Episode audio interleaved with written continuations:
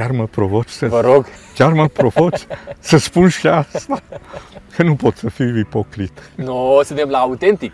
Aici suntem la autentic și trebuie să fim autentici. Dumneavoastră ați fost și sunteți printre cei mai bogați oameni din uh, România. Nu, a fost e la un chiar moment așa. dat, uh, ați fost la un moment dat într-un top. Da, Da? am fost, am fost, am fost. Cum ați reușit să faceți uh, față presiunii acestea de care spuneți dumneavoastră? Cu ajutorul celui de sus, Cine este Remus Bența? Am dat start. primul lucru ce ar trebui să știe toți, că sunt trecător. Am luat 3 milioane cash lei, am dat la băiatul, zic, duci la bă- Caritas. Ce înseamnă astăzi așa, raportat astăzi, cât ar însemna acești 3 milioane? Astăzi, de lei? raportat acelea 3 milioane, probabil ar ajunge undeva la 4-500 de mii de euro. Atunci când dumneai vrea să spună ceva ce vrea să țină secret de dumneavoastră? Vorbește limba maghiară? Nu vorbește, nu am nici vorbă. Cât ați pierdut la a doua tentativă? La a doua tentativă, undeva în jur de 20 de milioane. Euro. Mai Și provocat, mai provocat. cumva ați fost uh, patron, Patron cu toată regula. cu toată regula. Cu toată regula. Pe timpul lui Ceaușescu. Timpul lui Ceaușescu. După 90 este adevărat că ați dorit să uh, înființați o bancă? Da, da. Și ce v-a oprit? Astăzi, dacă vorbesc, suntem implicați, am fost implicați în peste 280 de proiecte Wow. și valoarea, dacă Da. punem valoric, sunt peste 3 milioane de euro. Acum ne uităm și îl vedem Adevărat, fizic, îl vedem fizic. Acesta are o gândire ca să se facem un spital în România, cel puțin din 2015. Care a fost cea mai mare sumă de bani pe care ați deținut-o vreodată?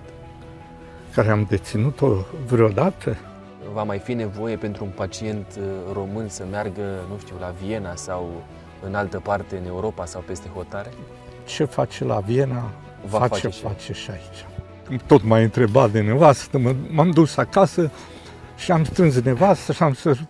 Și zice, dar ce s-a întâmplat cu tine, mă, că asta n-ai făcut-o de ani de zile. Păi zic, măi, nevastă, astăzi e o zi, cum Nu. să zic, istorică, măi. Dumnezeu, proiectul acesta este darul lui pentru România,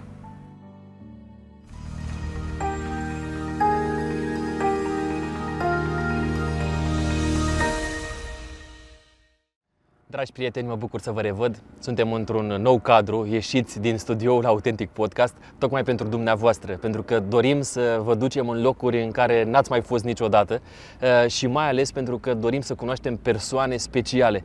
Uh, Cel puțin pentru mine așa se va întâmpla în episodul acesta, uh, pentru că voi cunoaște un om pe care l-am admirat din exterior și pe care am dorit din toată inima să-l pot cunoaște așa cum este dumnealui cu adevărat.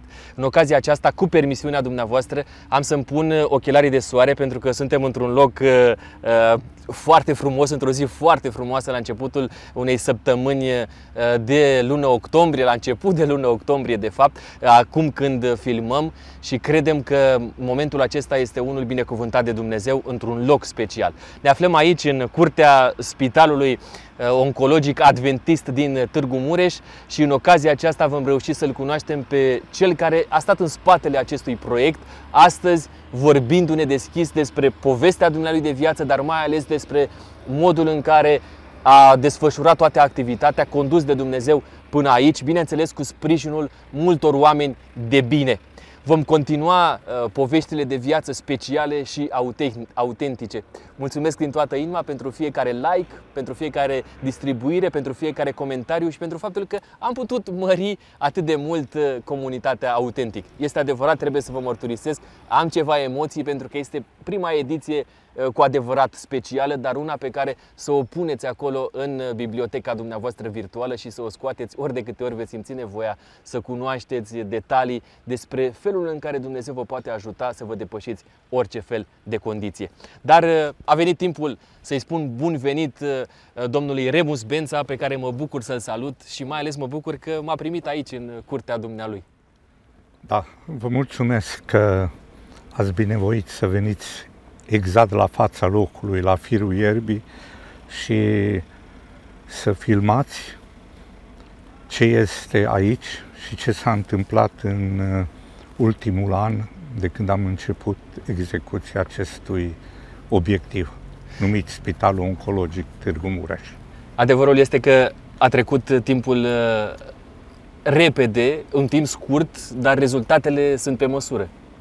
Da, am avut și avem și în momentul de față un grafic foarte alert cu execuția acestui spital. Uh, spuneați dumneavoastră despre faptul că uh, spitalul acesta este unul, uh, într-o declarație pe care ați oferit-o, unul special. Este mai mult decât un loc în care va alina trupul și va aduce vindecare pentru trup. La ce vă refereați mai mult decât atât? Când vorbim de acest obiectiv, ar trebui să lăsăm la o parte banii și finanțele, deși sunt foarte importante, dar acest uh, proiect, la baza lui, stau trei lucruri foarte importante. Sunt gata să le notez. 1. Un om care își descoperă că poartă în sine, în trupul lui, celulă canceroasă, acest obiectiv trebuie să răspundă la trei întrebări sau realități care le va avea, se, înfru, se confruntă cel care are cancer, celulă canceroasă. 1. Viața acestui om când uh, medicul îi spune că are celulă canceroasă descoperită în imagistica acestui obiectiv, el, viața lui, din data aceea, din minutul acela, se schimbă complet. Nu mai are planurile de viitor, nu mai are nimic. Parcă totul s-a prăbușit totul s-a prăpușit. Și această instituție trebuie să răspundă. Aceste nevoi, da? Să-i dea din nou speranță. Da. A doilea lucru cu care se confruntă este partea economică. Am bani suficient să mă tratez într-un loc special sau într-un loc unde primesc o anumită siguranță de vindecare și la acest lucru trebuie să răspundă această instituție. Adică pot veni și oameni cu venituri mai mici, să fie accesibil pentru, pentru orice cetățean. Da. Indiferent de clasa socială din care face da. parte. Și mai târziu sau cu altă ocazie voi dezvolta filozofia cum se va răspunde acestei nevoi. Aceste nevoi. Și cel de-al treilea? Al treilea, vrând nevrând, fie că crede în Dumnezeu, fie că nu crede în Dumnezeu, fie că crede în altceva, partea spirituală a acestui om începe să-și pună întrebări. De ce mie? De, de ce, ce mie mi s-a întâmplat ce am greșit atât de mult? Și își pune tot felul de întrebări. De ce sunt eu aici? Și această instituție trebuie să-i dea răspuns, pentru că nu este nici primul și nici ultimul. Și cum Dumnezeu nu răspunde la unele întrebări, așa nu vom putea nici noi să răspundem la unele întrebări cu care se frământă spirituale și poți să-i spui ce face Dumnezeu. Și în ciuda faptului care întrebări fără răspunsuri, trebuie să sprijine pe cineva. Cu alte cuvinte, atunci când vorbim despre cel de-al treilea punct, vorbim despre o liniște sufletească și o împăcare cu situația aceasta, ancorându-se în speranța de care vorbeam la început, fără să-și spună problema banilor. Ce da. frumos uh, se împletesc toate cele trei. Uh, cred că această filozofie nu este dezvoltată doar dintr-o perspectivă umană, ci este sub inspirație divină. Pentru că Dumnezeu din câte am înțeles eu, este cel care ne ajută să înțelegem toate acestea. Uh, din experiența vieții, nu este atât de important ce vine asupra unui om. Important este cum, cum trece prin viață, chiar și în momente mai nefericite. Mai delicate, mai Delicate, delicate. Cum trece prin ele. Și de fapt asta este viața. Cu suișuri și coborâșuri. Sigur. Unele dintre coborâșuri sunt chiar adânci. Și viața, ca să aibă valoare, în ea însuși trebuie să aduci un plus de valoare. Și plusul de valoare nu sunt uh, atât de importante lucrurile care pot fi cuantificate. Adică, oamenii spune, nu trec degeaba prin viață și în măsor plus valoare la viață dacă am făcut o casă, mi-am cumpărat o mașină, am adunat bani, am asigurat confortul copiilor, i-am educat și mi-am împlinit dorințele vieții. Da, acestea se pot cuantifica, banii se pot număra, proprietățile se pot măsura și așa mai departe. Dar lucrurile care dau valoare unei vieți sunt acelea care nu se pot număra și nu se pot cântări. Pentru că acestea nu numai că dau valoare, plus valoare vieții aici, cât e ea de lungă, și acestea sunt adevărate comori care le regăsești. Fie acum, în timpul vieții, fie ulterior în se vor întoarce. Uh, și puteți să ne spuneți din experiența dumneavoastră de viață care ar putea fi acestea? Acestea am constatat că Dumnezeu este acela care aduce ocazii. Oamenii nu trebuie să se lupte să creeze ocazii ocaziile, întrecerea timpului, le aduce Dumnezeu.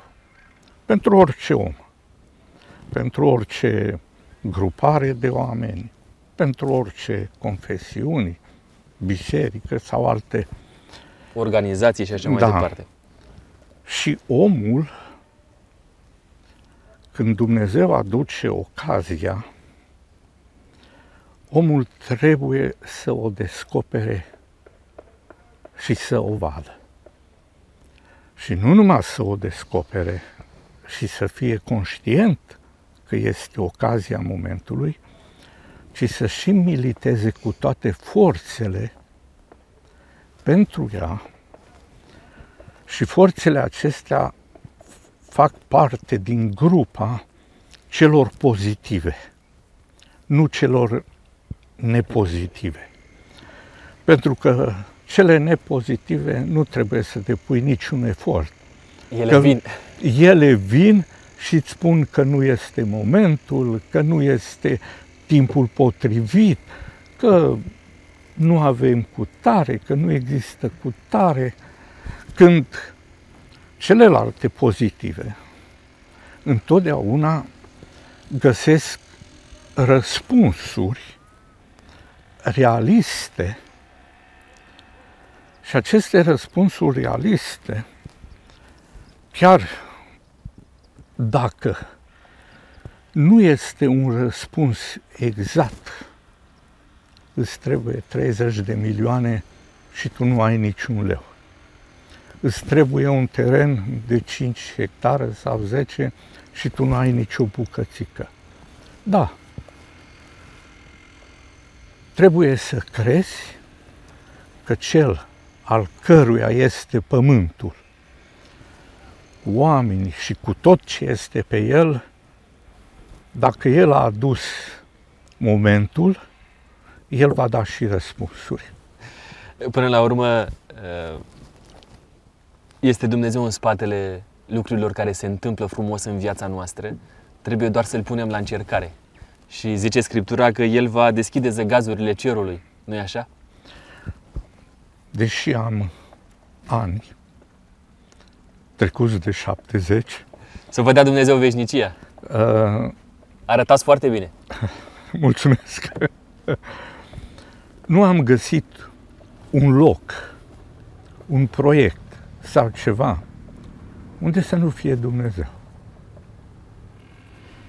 E cu totul altceva că oamenii iau foarte repede își doresc ca să aibă ei controlul, nu? Controlul și să fie evidențiați că a făcut, că n-a făcut. Ei, Dumnezeu e bun și lasă să ia și din lucrările pe care le-a făcut El și le face, le susține, mai lasă și la oameni ca să le ia. Le va trece cu vederea. Când constată că nu a făcut-o ei, că a făcut-o Dumnezeu. Vă rog, ne-ați vorbit atât de frumos despre proiectul acesta, noi o să intrăm mai, în mai multe detalii. Ne-ați spus câteva scurte fărâme și din propria experiență de viață a dumneavoastră, dar mi-ar plăcea mult pentru cei care ne urmăresc, prietenii noștri, să ne spuneți, așa, uh, sub cronometru, presiunea cronometrului, este prima provocare pe care vi-o lansez, despre dumneavoastră, ce credeți că ar trebui să știm noi? În 20 de secunde, eu vă spun când am să apăs pe uh, cronometru, ca dumneavoastră să ne puteți spune câteva cuvinte despre cine este Remus Bența. Am dat start. Primul lucru ce ar trebui să știe toți, că sunt trecător. A doilea lucru, am avut o copilărie, doi părinți minunați, credincioși, fără prea multă pregătire. Continuați! Ne-ați făcut curioși. Și am crescut în această familie, cu doi părinți credincioși, cu trei clase, pregătire și opt copii. Trei băieți și cinci fete. Dumneavoastră fiind al? Eu fiind al treilea. Al treilea. Al treilea. Și primii de, de dinaintea dumneavoastră, cei mai mari, fete sau băieți? Uh, sora, care e numai de pe mamă, tatăl ei a murit în război fără să-l cunoască. Mama s-a recăsătorit și a urmat a doilea frate, care din nefericire a decedat și el, Bensa Lazar, la 67 de ani. Tânăr. Da, cu un diagnostic tot de cancer, gliobaston la creier.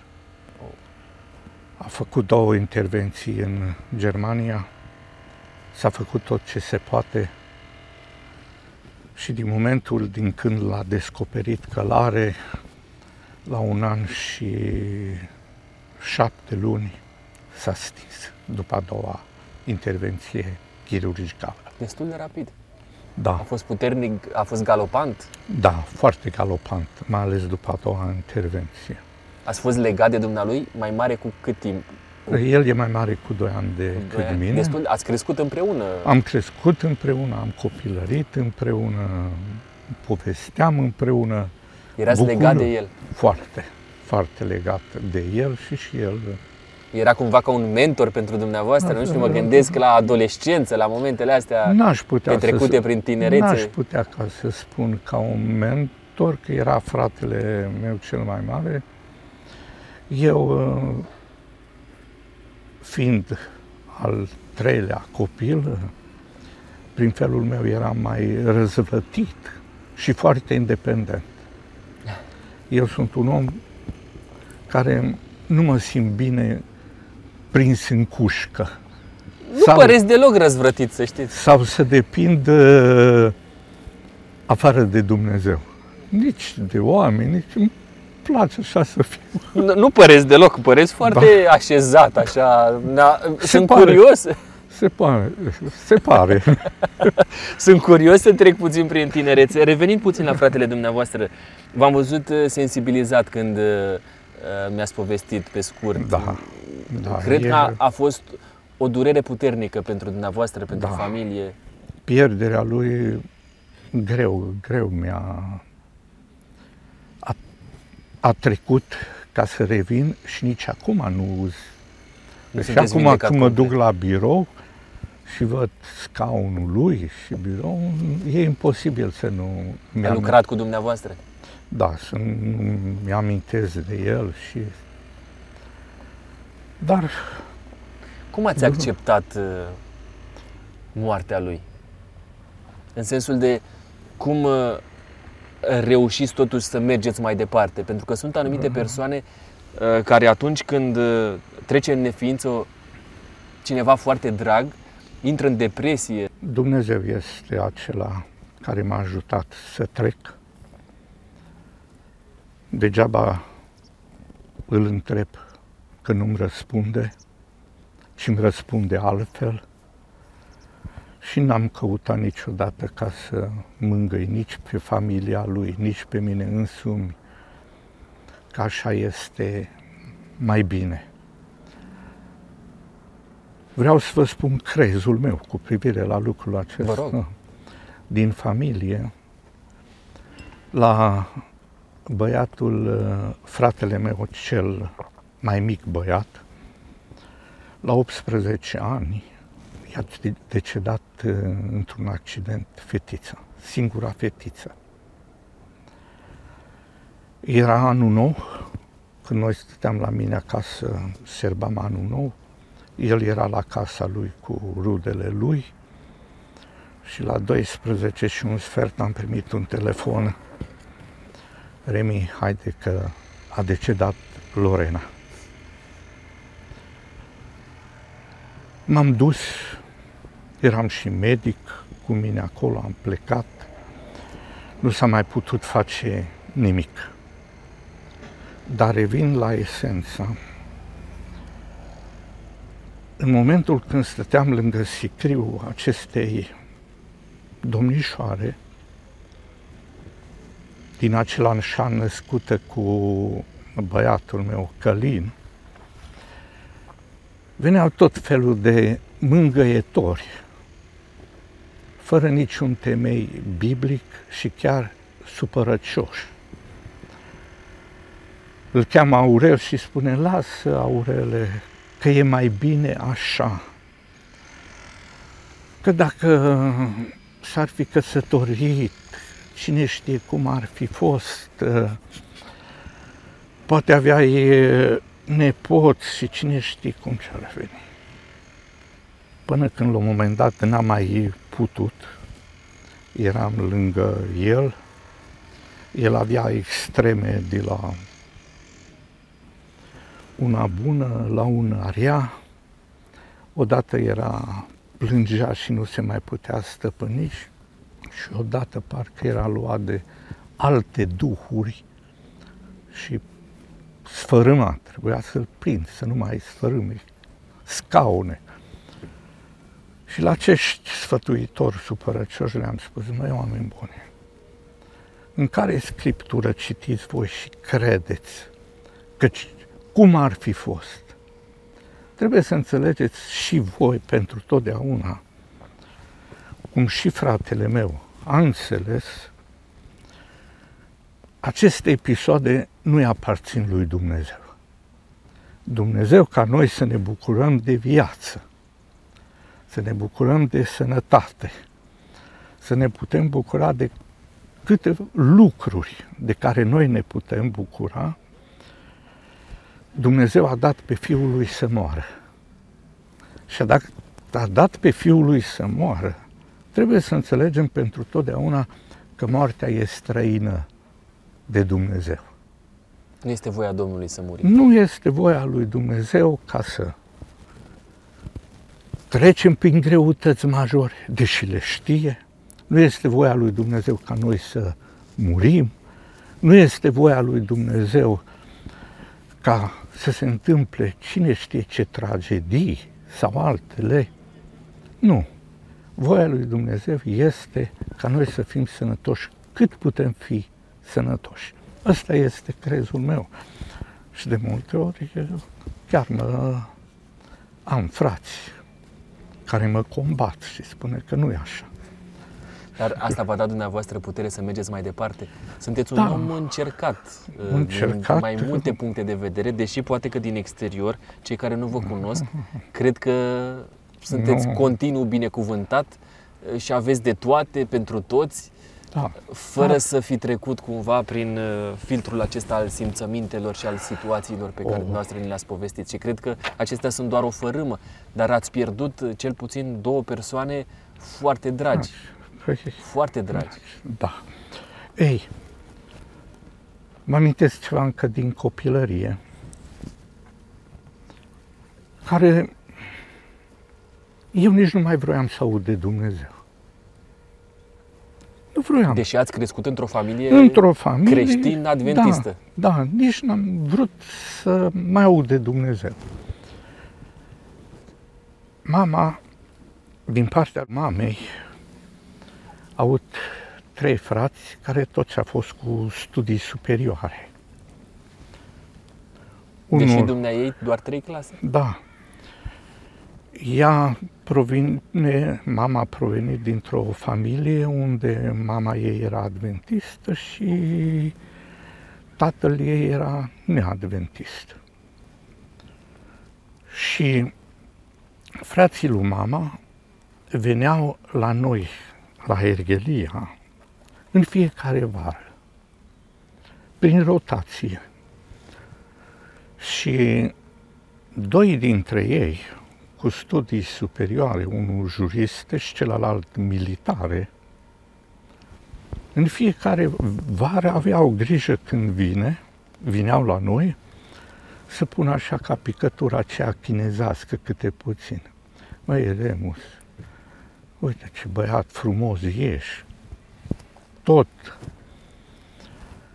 tu nu ați mai ascultat de părinții ăștia tăi despre Dumnezeu și despre...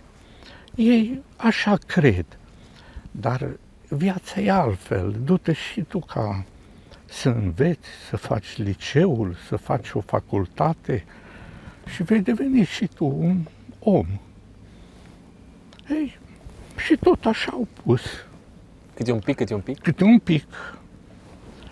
Și la un moment dat am spus, măi, au dreptate sau nu au dreptate? Și am luat să citesc Biblia. Am citit o Biblia din scoarță în scoarță, la, La adolescență. la, la 12 ani jumate, Oh, 13. felicitări. E adevărat că am citit și alte cărți care combăteau Biblia și tata a fost atât de înțelept de nu mi le-a luat. Despre ce ani vorbim, ca să ancorăm puțin în timp? Uh, Despre, vorbim despre anii născut în 49, vorbim de 62-63. Wow. 1962, 1963. În plină perioadă de ascensiune comunistă. Sigur că da. Și cum uh, mă duceam la Târgu Mureș, intram în bibliotecă și tot ce am găsit care combătea Biblia, am luat. Dar în același timp, pe lângă Scriptură, am căutat și am citit și ori cărți de Ellen G. White. Am citit și de alți uh, scriitori, timpul nostru în, propo- în lumina propoziției de Jean Bullier uh, și toate astea le-am citit. Și în loc ca să ajung să nu mai am cunoștință despre Dumnezeu, să nu mai aud, A fost contrariu, a s-a, fost, f- a, uh, f- s-a, fost, s-a a fost fost total invers. S-a făcut total invers. S-a făcut total invers. Și știți cum s-a făcut lucrul acesta? Prin două vise consecutive, M-ați făcut curios. da. Uh, Eu eram diriginte de tineret la biserica din Herghelia. Adică un lider pentru tineri, Da, eram... pentru în- Biserica Adventistă din Herghelia, pentru cei care nu sunt familiarizați cu Da. termenii aceștia. Asta era, cum să zic, ce făceam eu la biserică, dar în inima mea era... Și s-a făcut în visul acesta. Eu mergeam la biserică cu Biblia, cu cartea de cântări și automat s-a schimbat panorama pe drumul care mergeam eu la biserică. Am văzut cum cerul se întunecă, se luminează și uitându-mă, uitându-mă, nu spre răsărit, spre apus, am văzut venirea lui Isus Hristos. Am văzut-o exact așa cum o descrie Ellen G. White în Tragedia Veacurilor. Eu n-am citit Tragedia Veacurilor, că n-am avut-o. Și exact am văzut și s-a sfârșit. În sat la noi erau uh, trei cimitire. Era cimitirul ortodox, cimitirul adventist și reformat. Și când mă uit tot spre zona aceea, că în zona aceea, dacă privesc la Herghelina, în zona spre Apus, acolo sunt cimitirile, am văzut că în cimitirul adventist toate mormintele s-au deschis și în cimitirul ortodox și reformat câte unul, aici, aici colo. Păi ce-o fi asta, mă? Ce-o fi asta? S-a fost vis. M-am trezit, m-am... și am început iarăși să reflectez asupra visului. Ei, a venit dimineața, m-am dus și eu la activitatea mea și următoarea noapte Din nou. din nou același lucru. Din nou același lucru cu completarea că de la biserică frații și surorile și tinerii care erau toți radiau de bucurie și ceilalți din sat toți au căzut la pământ și au rămas morți. Lucrul acesta m-a marcat toată viața. Din momentul acela, eu n-am mai fost cum eram înainte, ci eram altceva. Da. Se vede astăzi parcursul dumneavoastră. Sunt curios, întorcându-mă puțin spre partea aceasta de copilărie și de, a, de adolescență, de două lucruri. În privința copilăriei, care este mirosul care v-a rămas întipărit în minte? Ce mirosiți dumneavoastră a copilărie? Când mirosiți ceva astăzi, ce este acel ceva care vă aduce aminte de copilărie? Nu de mult a trecut, uh, 5 august, am făcut 50 de ani de căsătorie. Oh, la mulți ani, Cu veșnicia soția. împreună cu soția dumneavoastră. să fie. Și băieții și cu soția mai trec de multe ori peste dorințele mele. Eu când e vorba de ziua mea de naștere sau cum a fost acum 50 de ani de căsătorie, eu n-am ce să propun la programul lor. Eu trebuie să mă adaptez, că altfel nu. Acum în 6 octombrie voi face iar uh, voi împlini în 6 octombrie 74 de ani. Mulți înainte, Dar uh, sănătoși să fie. Dar n-am ce să propun că copiii... Știu ei mai bine, nu? Băiatul cel mare, el... uh, Se ocupă de asta. Dacă și cu ocazia aceea am scos o carte care am vrut neapărat să rămână pentru băieții mei, nurorile și nepoții. Am scris suveniri din copilărie. Copilăria mea până la 14 ani. Și m-ai întrebat De miros. de mirosul Da, copilăriei. mirosul copilăriei. Hergelia e satul meu natal, care are frumusețea lui, bogăția copilăriei mele și întotdeauna mă întorc cu drag la casa părinților Părintească. și mai ales când acum acolo stă sora mea cea mai mică și ne gătește o mâncare, o fasole Așa, asta voiam să-mi spuneți o mâncarea. fasole, ne gătește, ne gătește un popricaș de pui, Așa, așa, natural, și acolo mâncăm ca, afară, ca la mama. ca la odată, mama, în ca la mama, curte. ca la mama, ca la mama. Ce frumos! Uh, Asta este marea binecuvântare a faptului Da. că a rămas casa părintească și că vă duceți la casa părintească E, cu tot întotdeauna, dragul. Cu tot dragul mă duc acolo, în Hergelia și Dumneavoastră cunoașteți și limba maghiară? foarte puțin. Foarte puțin. Foarte puțin, pentru că în copilăria mea am avut ceva care mi-a dat de furcă și mai târziu, puțin batjocoritor. Așa, finuț, finuț. Dumneavoastră erați Eu. puțin batjocoritor la adresa În Hergelia, așa, ca să înțelegem uh, ca să contextul. înțelegeți, privind spre casa mea părințească, în dreapta aveam o femeie maghiară, o familie maghiară și în stânga altă familie maghiară.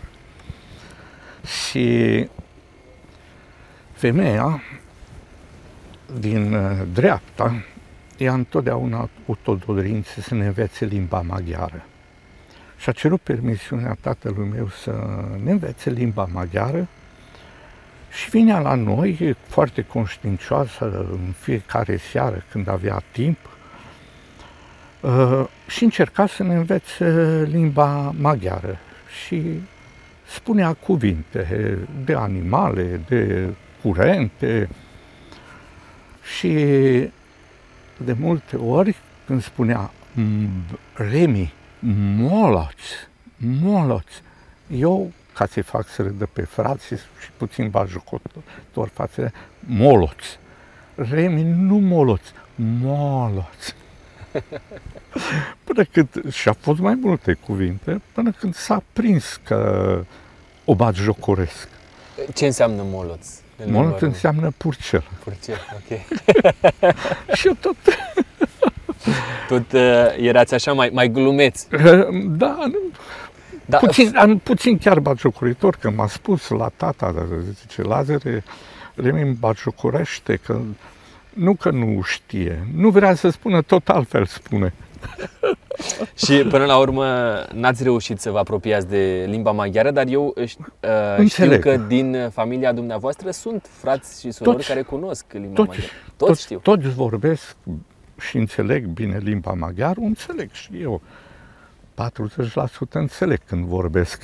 Soția dumneavoastră Vorbește, Vorbește. aproape perfect. și atunci când dumneai vrea să spună ceva ce vrea să țină secret de dumneavoastră, vorbește limba maghiară? Nu vorbește, nu, am nici vorbă. nici vorbă. N-are voie, nu? Nici, nu că nu are voie, dar nici din, din greșeală. Nu, nu mă supără să... Copiii dumneavoastră au învățat limba maghiară? Nu. N-au Nu, învățat limba nu, maghiară. nu. Pentru că n- n-ați dorit dumneavoastră sau pentru că așa a fost nu, contextul? așa a fost ei. Au învățat, în schimb, engleza și soția. Eu sunt, cum să zic, rămas repetent la engleză. Uh, Când vorbim despre, ad- uh, întorcându-mă puțin la pasul următor după copilărie, la adolescența dumneavoastră, mi-ați zis că ați fost așa mai, uh, mai rebel și Da. mi-ați dat așa puține detalii. Care a fost totuși cel mai mare complex pe care le-ați avut dumneavoastră în, în adolescență? Uh, ce a fost așa mai o temere pe care ați avut-o față de prieteni, față de, uh, nu știu, colegii de la Da. școală, de la liceu? Neîmplinirea mea, care o am, așa, o, o frustrare, Da? să zic, și am început să mai cred că o voi avea vreodată. În familia mea, toți șapte n-au nicio problemă cu auzul muzical. Toți cântă perfect, au auzul muzical. În familia soției mele, la fel, toți, toți. Și întotdeauna, și după ce m-am căsătorit și m-am văzut între atâția oameni care cântă, o piesă o iau după ureche, eu nici după note nu pot să o cânt bine. De voce nici nu spun. Să-mi fac să râdeți puțin. M-am căsătorit și m-am mutat la Nazna. Și cumnata mea, prima sâmbătă, a venit la biserică, la sora ei și au vrut să fie împreună. Și, din nefericire, s-a pus lângă mine. Pe ea o aveam în dreapta și pe soția în stânga. Și a început serviciul de închinare, a anunțat cântarea de deschidere și am început să cânt și eu. Și ea a început să râdă. Băi, dar de ce râde asta, mă? Am tăcut, am zis, tot, uh, cât o ținut cântarea, toată perioada o râs. Eu cântam, nu, nu știam că cânt așa de prost. și după ce o venit, o venit la mine la masă, am întrebat-o, că Lenuțu cheamă, măi Lenuță, mă, tu de ce ai ajuns atâta? Păi să spun adevărul. Păi spune, mă, așa urlai de urât, mă, și tu nu te-ai auzit. Zic că nu m-am auzit, mă, eu gândeam că cânt bine, mă. Mai provocat, mai provocat. Ei, și nici acum, legat de asta... N-ați rezolvat problema asta Nu. nici acum, nu? Ca Uh, să Vă re- dau un test să cântați ceva? Nu, nu, nu, nu. Dacă, vor, dacă vreți să-ți dispară orice ascultător, da. uh, și aceasta a fost problemă de copilărie. La 13 ani mi-am cumpărat un acordion. În ciuda faptului acesta, la biserică la noi s-a dus un armoniu. Și niciunul nu a învățat ăștia cu auzul. Și frații mei și surorile. Uh, mama, așa cum era, a știut să-mi spună notele C, D, E, F, G, H, C, nu cu do, re, mi, fa, sol, la. Mi le-a scris pe un portativ și m-am dus la biserică să învăț la armoniu. Și am învățat așa cu un deget să cânt și cu celălalt deloc. După aceea am învățat cu a doilea să cânt și sopranul și altul. La biserică la noi, vreo doi ani de zile, ei au cântat numai cântările care le Nu știam știați eu dumneavoastră. cu două degete. Mi-am luat acordion. Că zic, măi, îmi iau acordion să învăț. Într-o seară de primăvară, așa, sfârșit de aprilie, începând de mai, pe terasa de- de la scările de la casă, de la Hergelia, m-am pus să cânt cu armoniu Cu acordeonul. cu acordeonul și am cântarea mea care e de suflet și îmi place și rămâne și acum o cât de tainic e afară. O cântare care e de sufletul meu, mă ia melancolia de seară. Și am început să cânt. Și într-o pauză, așa când m-am oprit, surorile mele, cele mai mici, râdeau de nu-ți mai puteau. Era în spatele meu, în acolo, întârnați, cum îi spun. Râdeau de nu mai puteau cât de urât când eu. Și mama a văzut Momentul. acest, m- a surprins momentul acesta și le-a certat. Zice, mă, nu e rușine, mă, dacă nu știe să cânte, mă, de ce trebuie să râdeți de el, mă?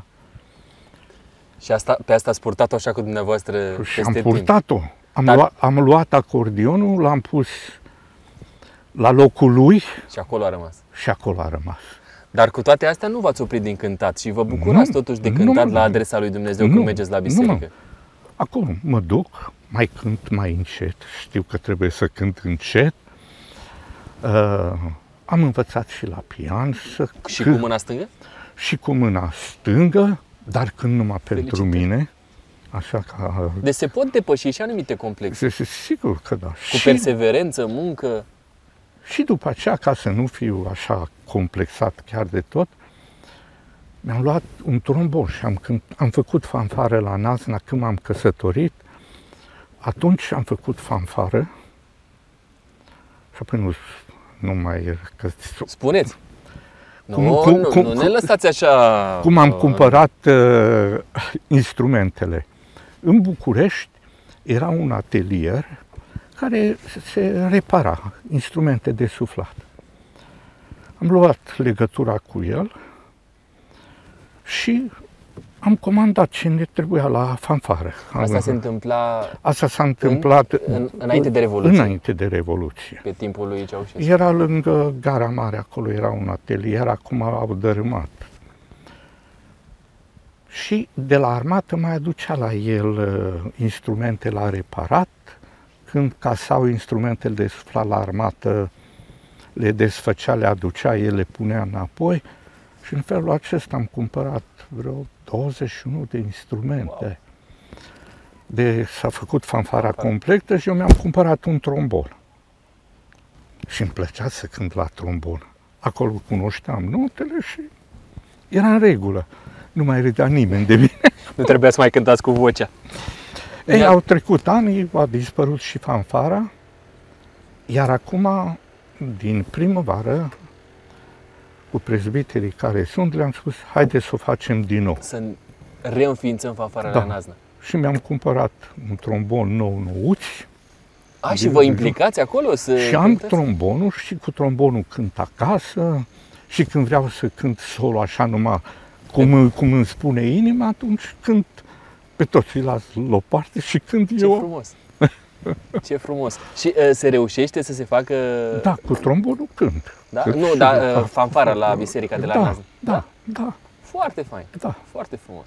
Ei, asta e legat că mi-ai întrebat De complex. De complex. Da. De restul, Dar se pot depăși complexele și asta mă bucur că ne-ați amintit pentru că Da. sunt tineri care ne urmăresc, adolescenți, care poate se confruntă cu diferite complexe Mhm. pe, care, uh, cu ca, pe care acum cred că nu le vor depăși niciodată. Dar cu perseverență, muncă uh, și Mhm. cumva și cu ajutor extern, ne-ați povestit despre mama care Da. v-a luat apărarea din partea adulților, cred că putem să depășim complexele și putem, ba mai mult, să le transformăm cumva și niște aturi pentru sufletul nostru la un moment întotdeauna, dat. întotdeauna se pot depăși acele...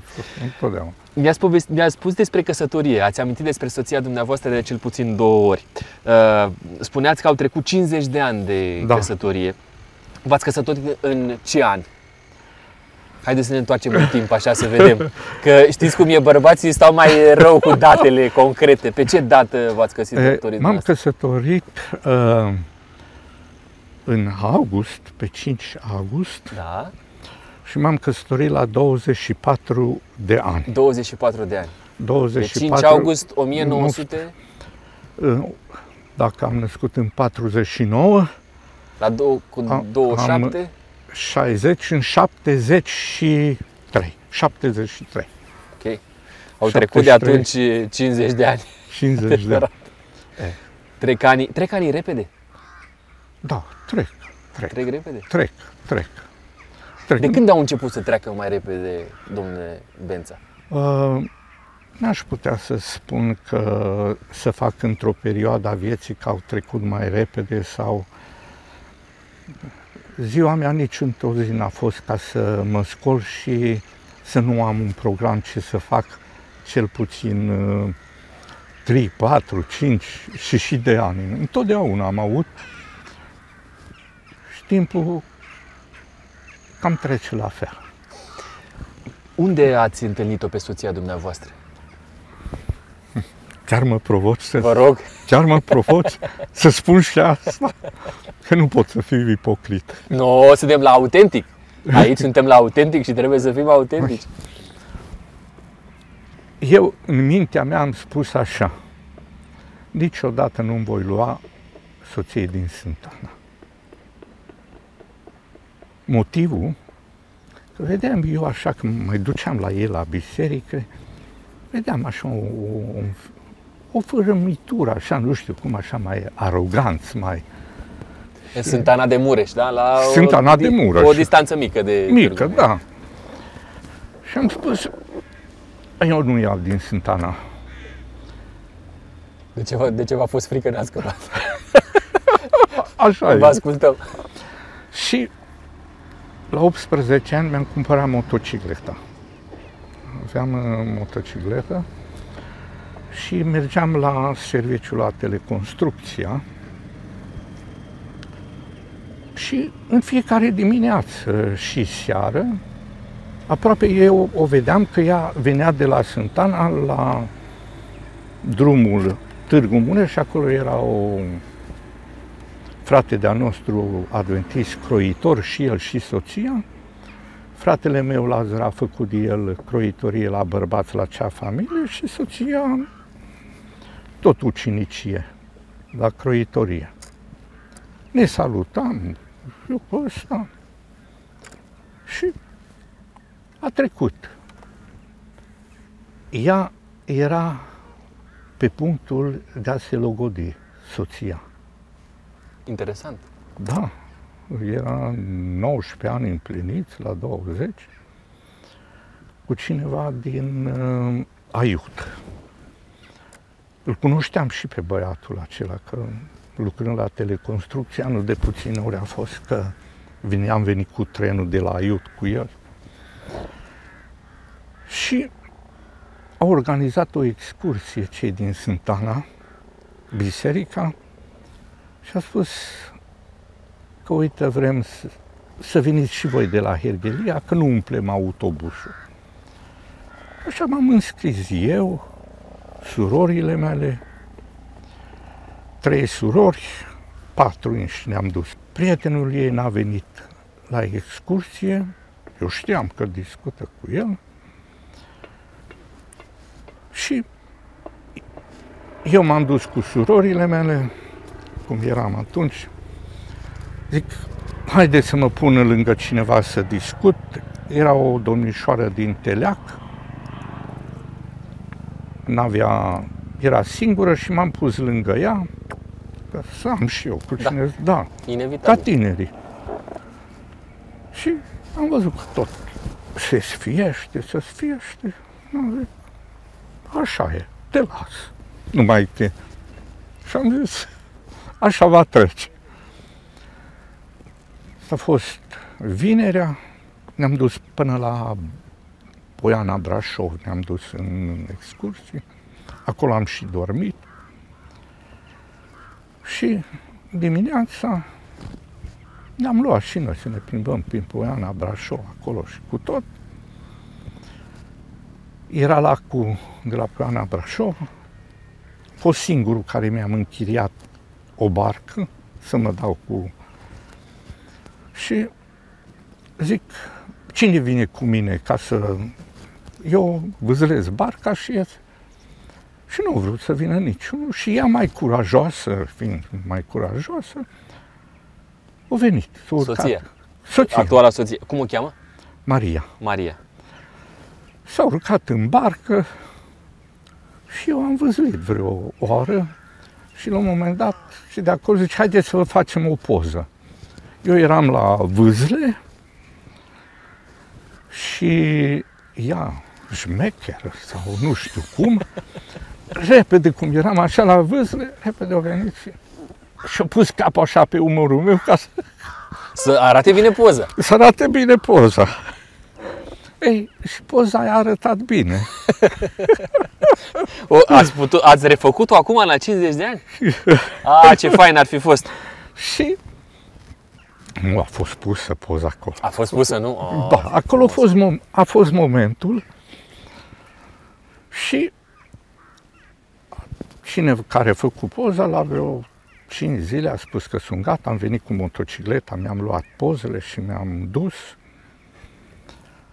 Dar ceva s-a întâmplat la ei în familie. La ei în familie. Și și la mine s-a întâmplat. În familie, socru a spus, măi Marie, ăsta e băiat de casa noastră, nu celălalt. Eu i-a băgat în cap ei și cum era ascultătoare de taică nu prea am îndrăznit să zică că nu. Dar ea încă îl iubea pe ăla, pe mine ce, eram așa. Și la mine acasă, tata m-a luat la întrebări. Măi, spune drept cu cine ai fost? Ai discutat tu? Zic, tată, am discutat cu Maria. A lui Suciu? Da.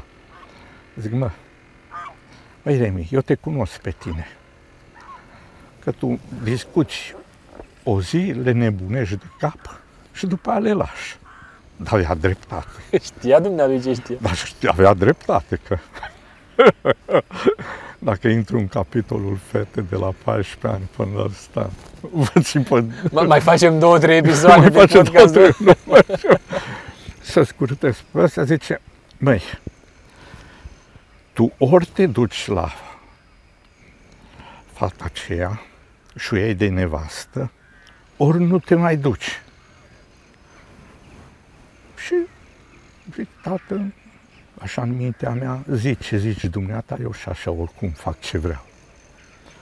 M-a dus pozele, după aceea m-am mai dus încă o dată la ea și a venit băiatul la ei, la Sântana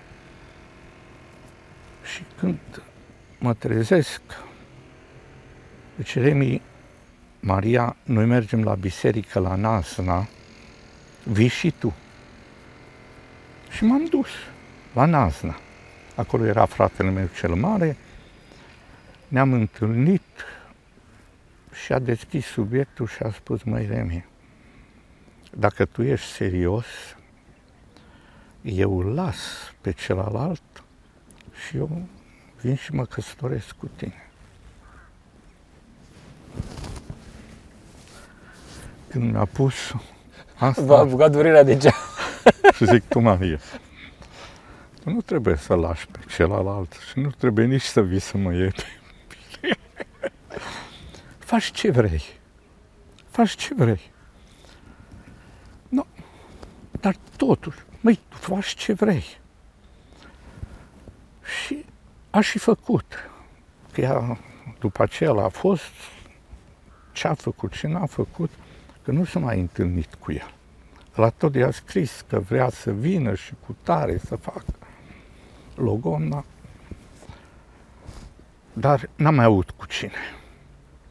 I-ați furat inima Mariei, Nu știu, i-am furat-o, nu i-am furat-o. cu ghilimele de rigoare. Poate Eh. acum la bătrânețe mai da. Uh, Și Cu alte cuvinte, doamna Maria a fost cea care a inițiat uh, sigur, și când, demersul ăsta. când Că am- eram curios cum ați cerut-o de, în căsătorie, da? Hai, ce- dacă mai permite, Da, 5 sigur. minute. Sigur. Uh, eu nu m-am mai dus la ea. Venit acasă, lucram la teleconstrucția, tata vinerea, bucuros, discutam cu tot, aveam o relație specială cu tata. A trecut sâmbăta, era seara și n-a zis nimica. Eu am stat acasă, nu m-am mai dus la ea. Săptămânal mă duceam. Nu m-am mai dus la ea. Duminica mă întreabă, dar nu te duci la fete? Zic, nu mă duc, tată. Dar de ce? Ce, o greșit ceva? O zis ceva? Zic, nu o zis nimica. Dar de ce nu te duci? Nu mă duc, că nu vreau să mă însor. Că mai vreau să ficiorez. Bă, acum te urci pe motocicletă și te duci la Maria. Acum! N-am îndrăznit să, să nu-l ascult. Să- N-ați îndrăznit să ieșiți din cuvântul lui. Nu, nu, niciodată. Niciodată. Am urcat pe motocicletă, m-am dus la fete. E adevărat că am stat numai 5 minute. Soția Maria chiar, cum să zic, necăjită, încurcată. Zice, ce ți-am greșit? De ce mergi așa repede acasă? Nu mai stai? Zic, nu că mă grăbesc, că dimineața mă, trebuie să mă duc la serviciu. Tata a văzut că am venit mai repede, m-a întrebat de ce am venit mai repede și zic, sunt obosit. Am tăcut. Dar următoarea săptămână m-a urmărit și nu m-a mai lăsat. Ți-am spus, tu du-te la Maria. Mă trimis și sâmbătă seara, mă trimis și duminică seara. Ei, și așa au fost lucrurile. S-a apropiat anul nou. Și socru m-a întrebat, măi Remi, spune vrei să o iei pe Maria? Când vă căsătoriți, când faceți logomna? Destul de obrăznicuț. Zic, tata socru, primul care veți ști Desfi dumneavoastră. dumneavoastră. Primul. Primul ca. Bine, bine, bine, bine, bine. Bine, bine, bine, bine. bine.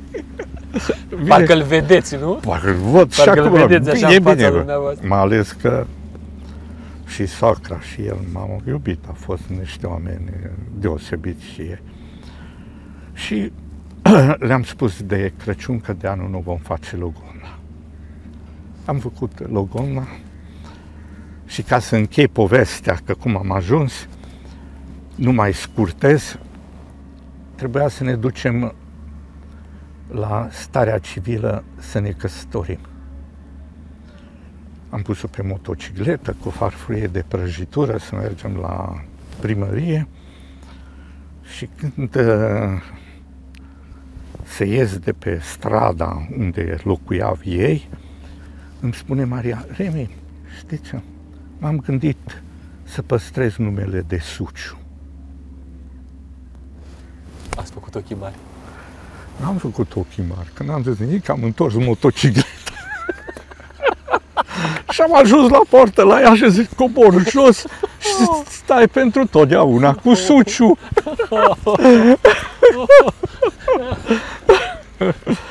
și au început să plângă că nu m-au glumit și, Oi, ai, ai, ai, ai. și după vreo câteva Replici așa? replici așa mai... Asta. Ne-am dus, ne-am căsătorit și apoi restul a urmat drumul vieții. Așa. 50 de ani. Cu 50, peripeții, așa. 50 de ani, da, sigur.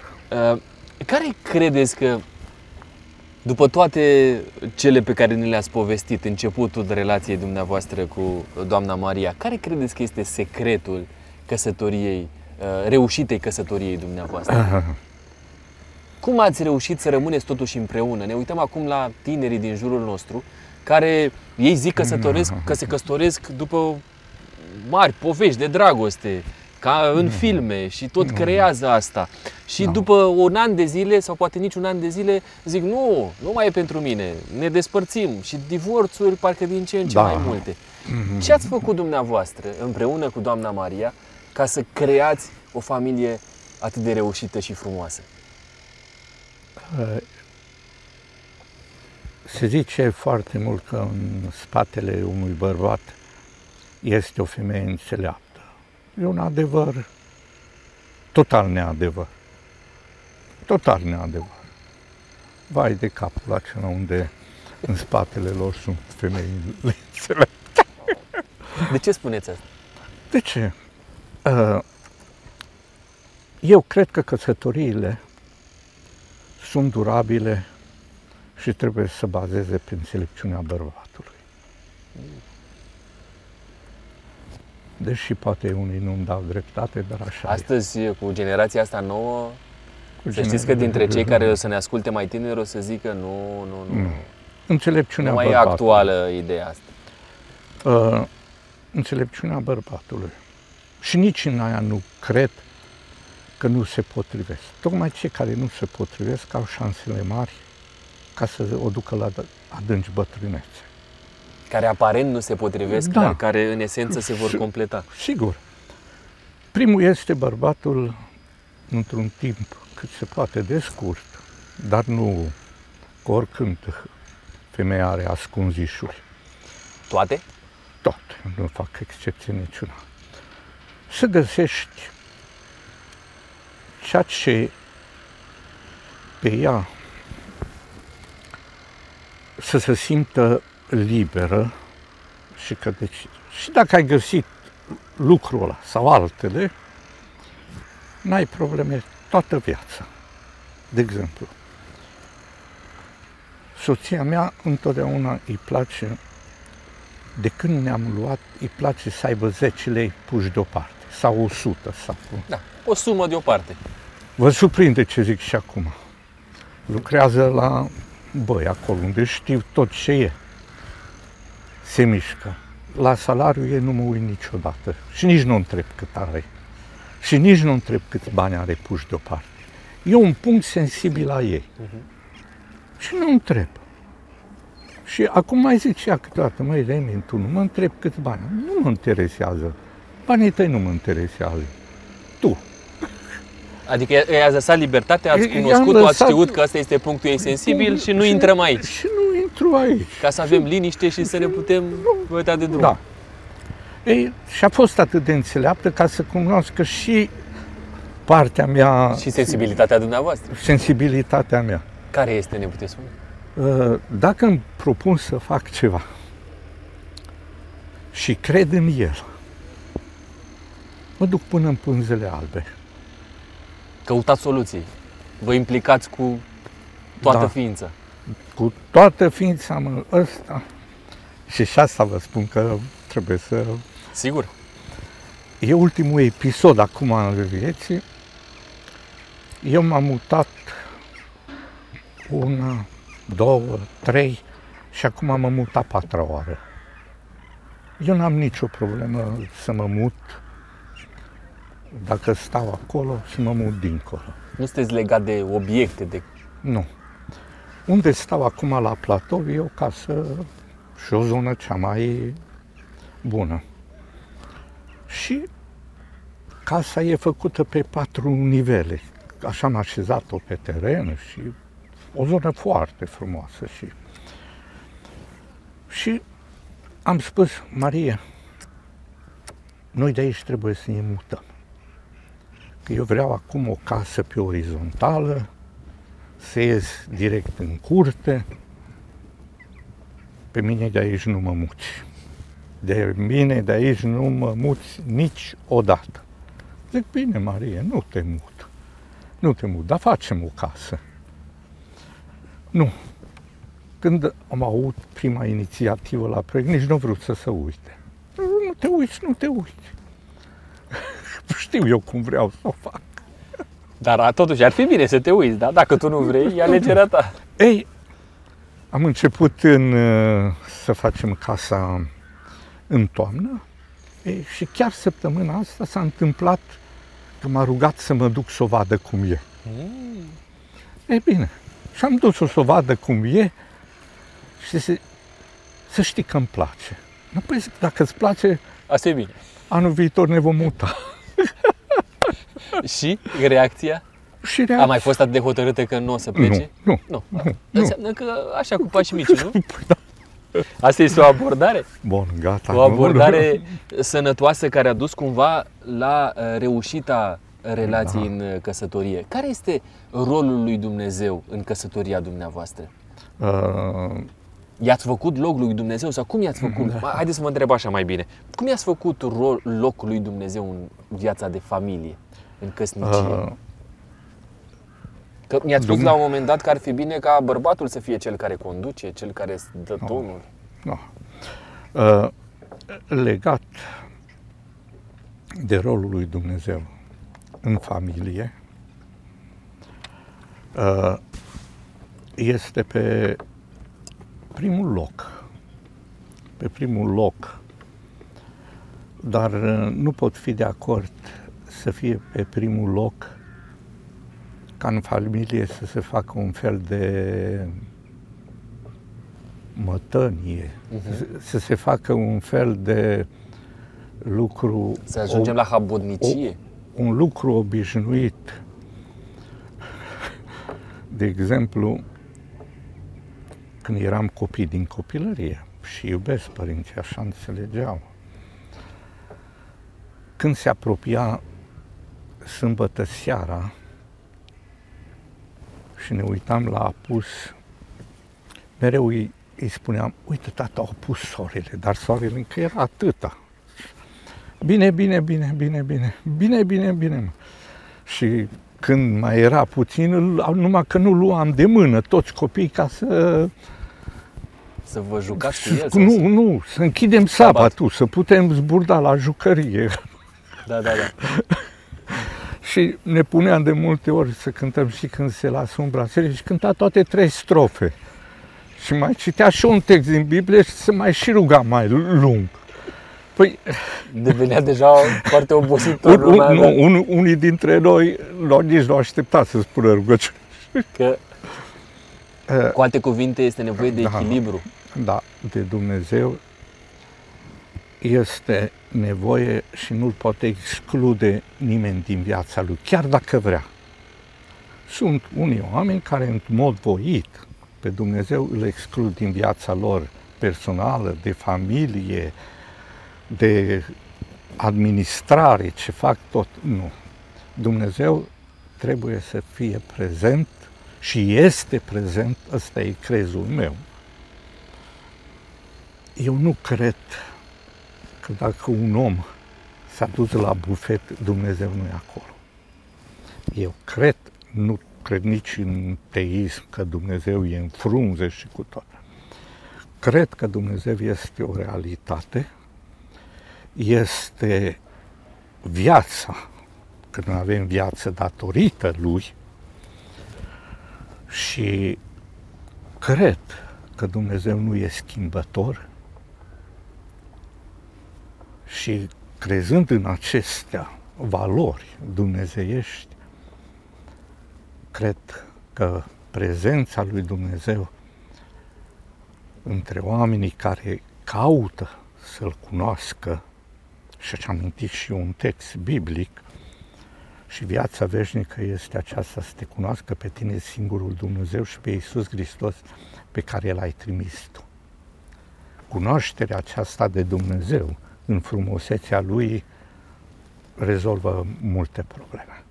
Toate. Toate probleme. Toate. Este și liantul între cei care par la prima vedere că sunt poli opuși iar el mm. cumva ne aduce să ne completăm. Mm. E, Dumnezeu e totul, spuneți este dumneavoastră, da. și Dumnezeu v-a binecuvântat în cadrul familiei cu copii. copii. Câți copii v-a dat Dumnezeu? Doi.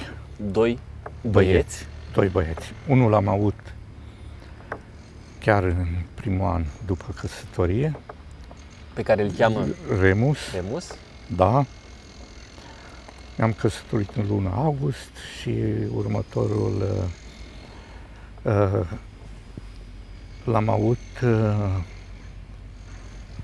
în luna mai, din, la un an și ceva după. Și după aceea, la 9 ani, l-am avut pe Călin. Călin, cu 9 ani mai mic decât Remus. Decât Remus, da. Sunt lângă dumneavoastră? Sunt aici da, în zonă? Da, sunt în zonă. Sunt în zonă.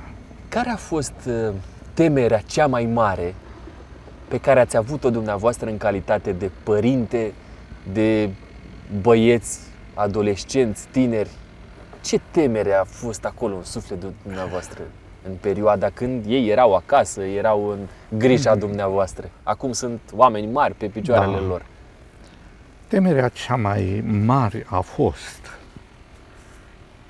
ca să nu ajungă într-o zonă cu prieteni care și în vremea aceea și și acum sunt foarte periculoase. Anturaj. Anturajul prietenilor e foarte, foarte periculos.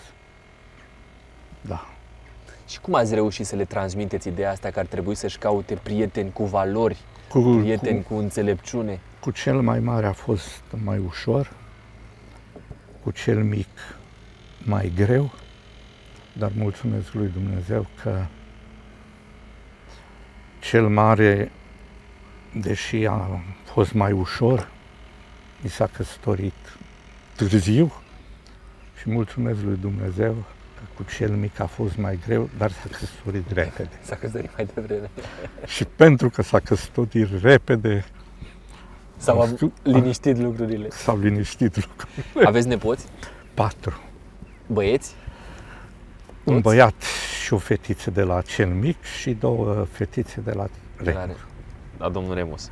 Ați, da. I-ați spus numele dumneavoastră ca să-l ducă mai departe? Da, da. Frumos. Da. Călin, prenumele Călin, cine l-a ales? Dumneavoastră sau doamna Ah. Maria? Maria. Doamna Maria? Da. Deci sunt unele locuri în care conduce femeia. Da, Da? nu am avut nicio... Conduce soția. Da.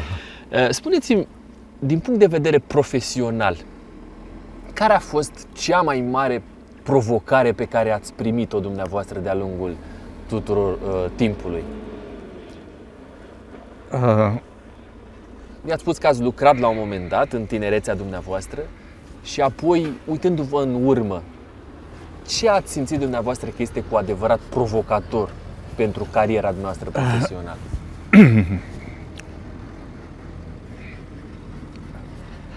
am să încerc să fiu cât se poate de scurt, pentru că dacă sp- încep să spun despre viața profesională, uh, stăm mult și bine aici și destul de tumultoasă și fascinată și cu împliniri. Legat De care și, parte și vă amintiți cel mai mult că v-a stors așa și v-a și împlinit? mama întotdeauna îmi merea, mă, tu așa te-ai născut să fii numai șef. Vedeți, nici n-am apucat să beau apă. Uh, în ciuda faptului că tata n-a vrut să mă lase să fac liceu și să mă duc mai departe la facultate, Dumnezeu a fost foarte binevoitor cu mine. L-am ascultat pe tata, n-am avut ce face. Deci dumneavoastră n-ați mers la liceu la vremea potrivită? Nu. Am făcut numai 8 clase. Wow. Liceul l-am făcut uh, după, după Revoluție și și studiile economice tot după Revoluție. Foarte interesant ce îmi spuneți. Deci ați reușit cu 8 clase. Am reușit cu 8 clase. Eu m-am angajat la teleconstrucția, la 8 clase. Tata a vrut să mă păstreze pentru agricultură, dar a venit colectivizarea și nu mai avea pământ ce să-mi dea de lucru. Și la 15 ani m-am dus la teleconstrucția. Acolo, prin munca care am făcut-o și și pregătirea profesională care am făcut-o, la 19 ani am ajuns brigader. Ce înseamnă asta? Că nu, pentru mine nu sunt Uh. cunoscut. Șef de brigadă, Ah, ok. aveam sub ordinea mea între 35 și 40 de oameni. Eram cel mai tânăr și eu îi conduceam.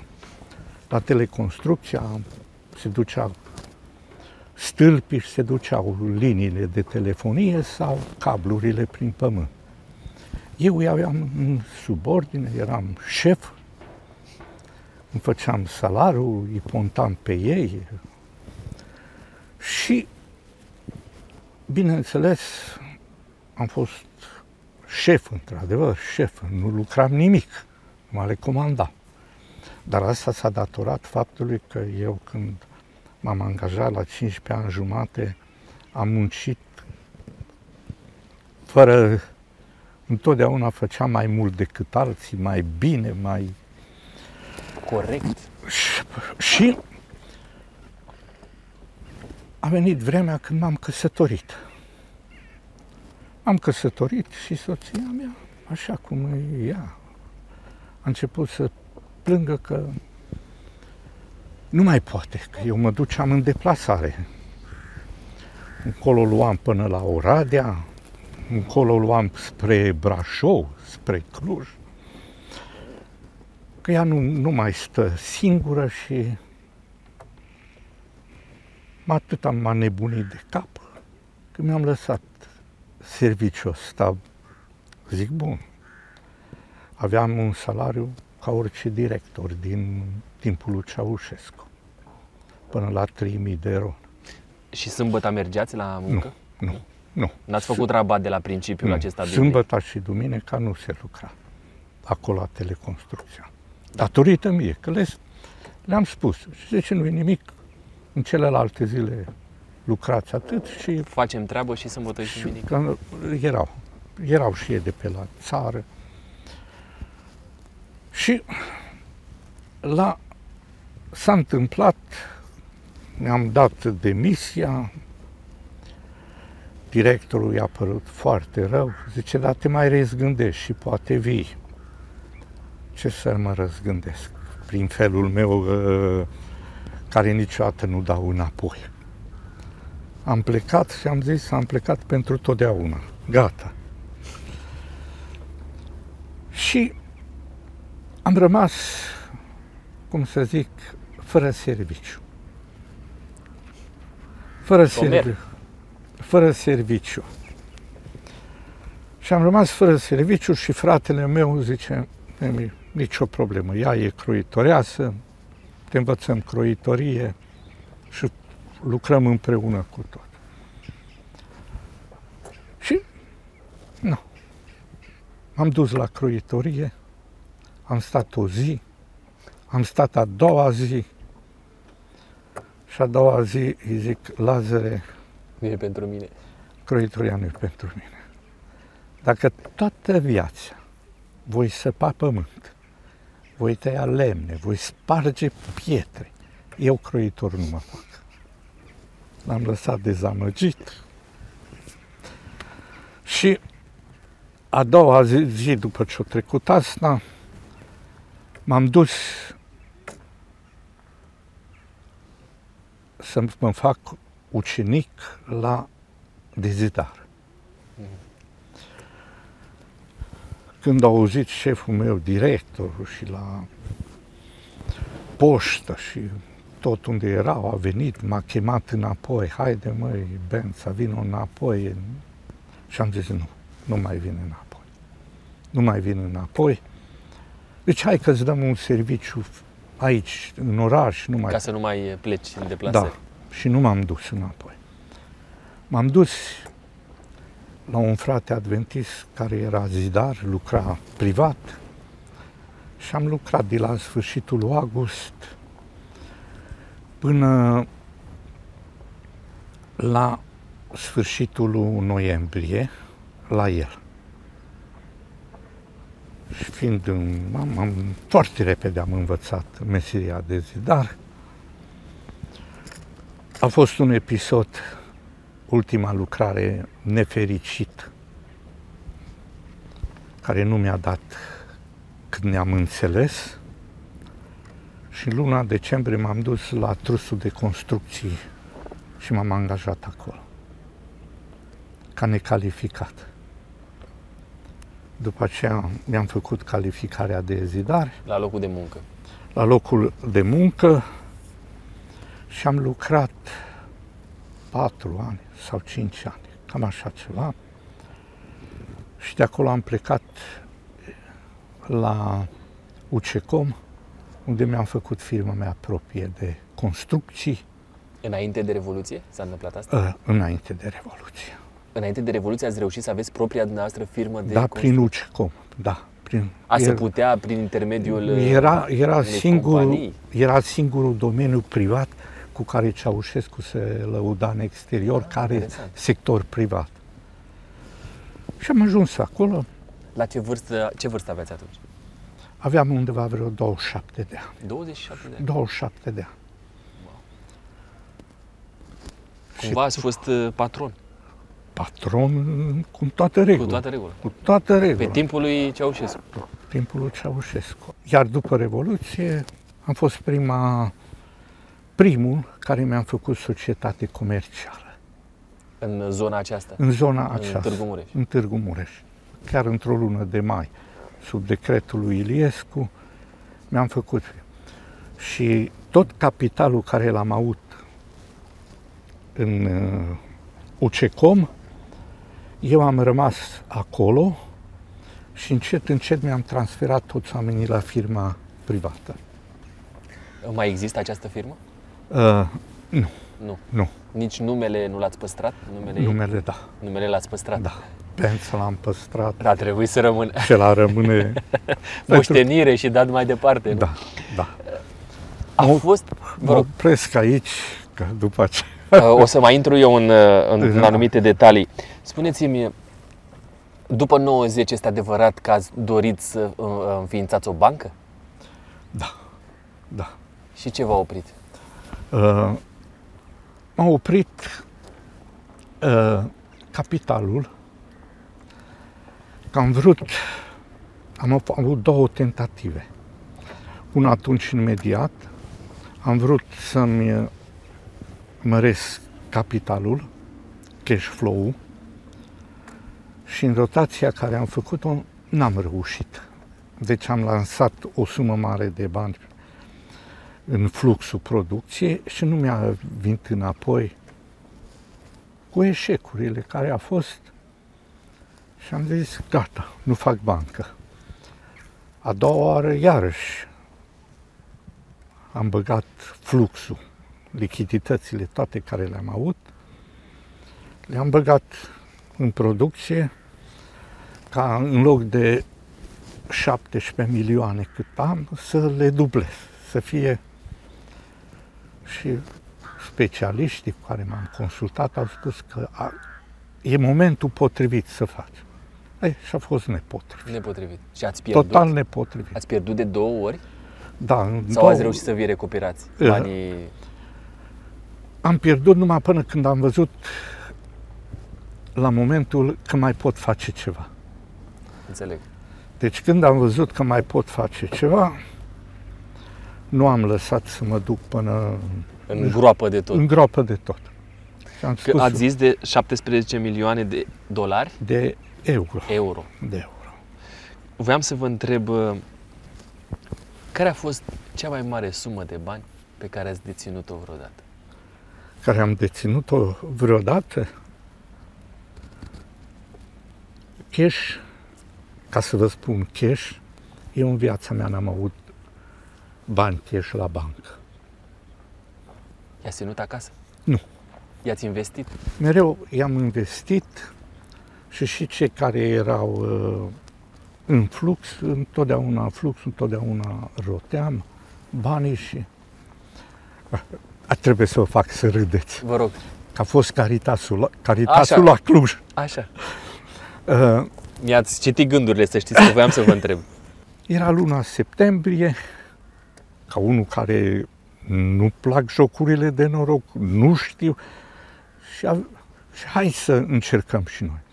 Am luat 3 milioane cash lei, am dat la băiatul, zice, duci la bă- Caritas. Ce înseamnă astăzi așa, raportat astăzi, cât ar însemna acești 3 milioane? Astăzi, de lei? raportat acelea 3 milioane, probabil ar ajunge undeva la 4-500 de mii de euro. 500 de mii de euro. Ok. Deci 500 de mii de euro să investe, să-i pună la Caritas. se pună la Caritas că la 3 luni de zile se scoatem nu de 8 ori, cât, zic, măcar de 3 ori se scoatem. Ei, când a venit decembrie și am avut dreptul să scoatem, n-am mai scos, nu a mai fost nimic Deci ați pierdut 500 de mii de euro Da. la Caritas. la Caritas. Wow. și am spus, wow. Caritas a fost și prima Și și, ultima. și ultima și și cu, după a doua tentativă de a ne face bancă, am abandonat. Cât ați pierdut La a doua tentativă. La a doua tentativă, undeva în jur de 20 de milioane, Euro. Da. Wow. care consta din banii care erau pe flux și anumite proprietăți. Și n-ați fost pe punctul de a spune, băi, Nu. Când gata, am, ajuns, s-a terminat, Nu. nu mai văd... când, când am ajuns la punctul acela de am văzut că nu e, am adunat băncile, șapte bănci cu care am lucrat și am spus, noi oameni buni, este alternativa. Ori mă ajutați să fac o restructurare în care să pot să exist și eu mai departe și să mă duc, sau vreți falimentul direct. Și ce au ales? Au ales ca să fac o restructurare, fiecare bancă și-a luat banii înapoi care mi-a dat și eu m-am restructurat altfel. Au fost BCR-ul, de exemplu, 5 ani de zile nici nu m-a întrebat de bani. I-am spus, vă voi căuta eu când... Când să vă Da, dau banii înapoi. da. Și astăzi, iarăși, sunt o firmă capitalizată, lucrez cu capitalul care l-am și mă duc mai departe. Ce Dar capital are? niciodată, niciodată nu voi mai avea gândul să fac bancă. Regretați că ați încercat asta? Da, da. Dacă ar fi să vă întoarceți în anii 90, de ce ați investi uh, banii aceștia? Mi-ați zis odată 17 Da. milioane și odată 20 de milioane de euro. Da, i i-aș investi în, în lucruri care sunt de folos pentru societate. Cum, dați-mi un exemplu, cum ar fi? Eh, Cum ar fi? Fie uh, complexe rezidențiale, fie instituții de sănătate, de învățământ. Care, în care de fapt ați investit mai târziu, Mai târziu, dar sub o formă sau alta. spitalul de acum, cu mult mai ușor îl făceam în 2004 și în 2005 decât acum. Când da. vorbim despre uh, ideea aceasta de bani, pentru că astăzi, vedeți, pare că banii se fac mai ușor de către cei care au, uh, nu știu, o anumită sumă, uh, o investesc în, uh, nu știu, acțiuni, o investesc în uh, criptomonede, îi investesc în criptomonede, îi investesc în, nu știu, uh, uh, ajutați-mă dumneavoastră că vă pricepeți mai bine, din astea pe uh, tranzacții pe internet și așa mai departe. Nu cred în ele. Nici, Nu? Nu. Nu cred în ele. Deloc, deloc nu cred. Banii nu sunt nici buni, nici răi. Banii când uh, au pus stăpânire pe tine, devii sclavul lor. Și când ai venit, devenit sclavul banilor, următoarele zile nu vor mai fi fericite până când trăiești. Cu o singură condiție, să le dai foc la toți banii. Wow! Dar dumneavoastră ați fost și sunteți printre cei mai bogați oameni din uh, România. Nu a fost e la un chiar moment așa. dat, uh, ați fost la un moment dat într-un top. Da, Da? am fost, am fost, am fost. Cum ați reușit să faceți uh, față presiunii acestea de care spuneți dumneavoastră? Cu ajutorul celui de sus și am scoate din cap pentru totdeauna că banii, cu banii trebuie să lucrezi. Banii sunt doar un instrument? Da, cu banii trebuie să lucrezi, nu se adun grămadă. Banii trebuie să fie tot timpul în mișcare? Am Banii, mai auzit cu asta. banii trebuie să lucrezi continuu. Dacă nu lucrezi continuu cu ei,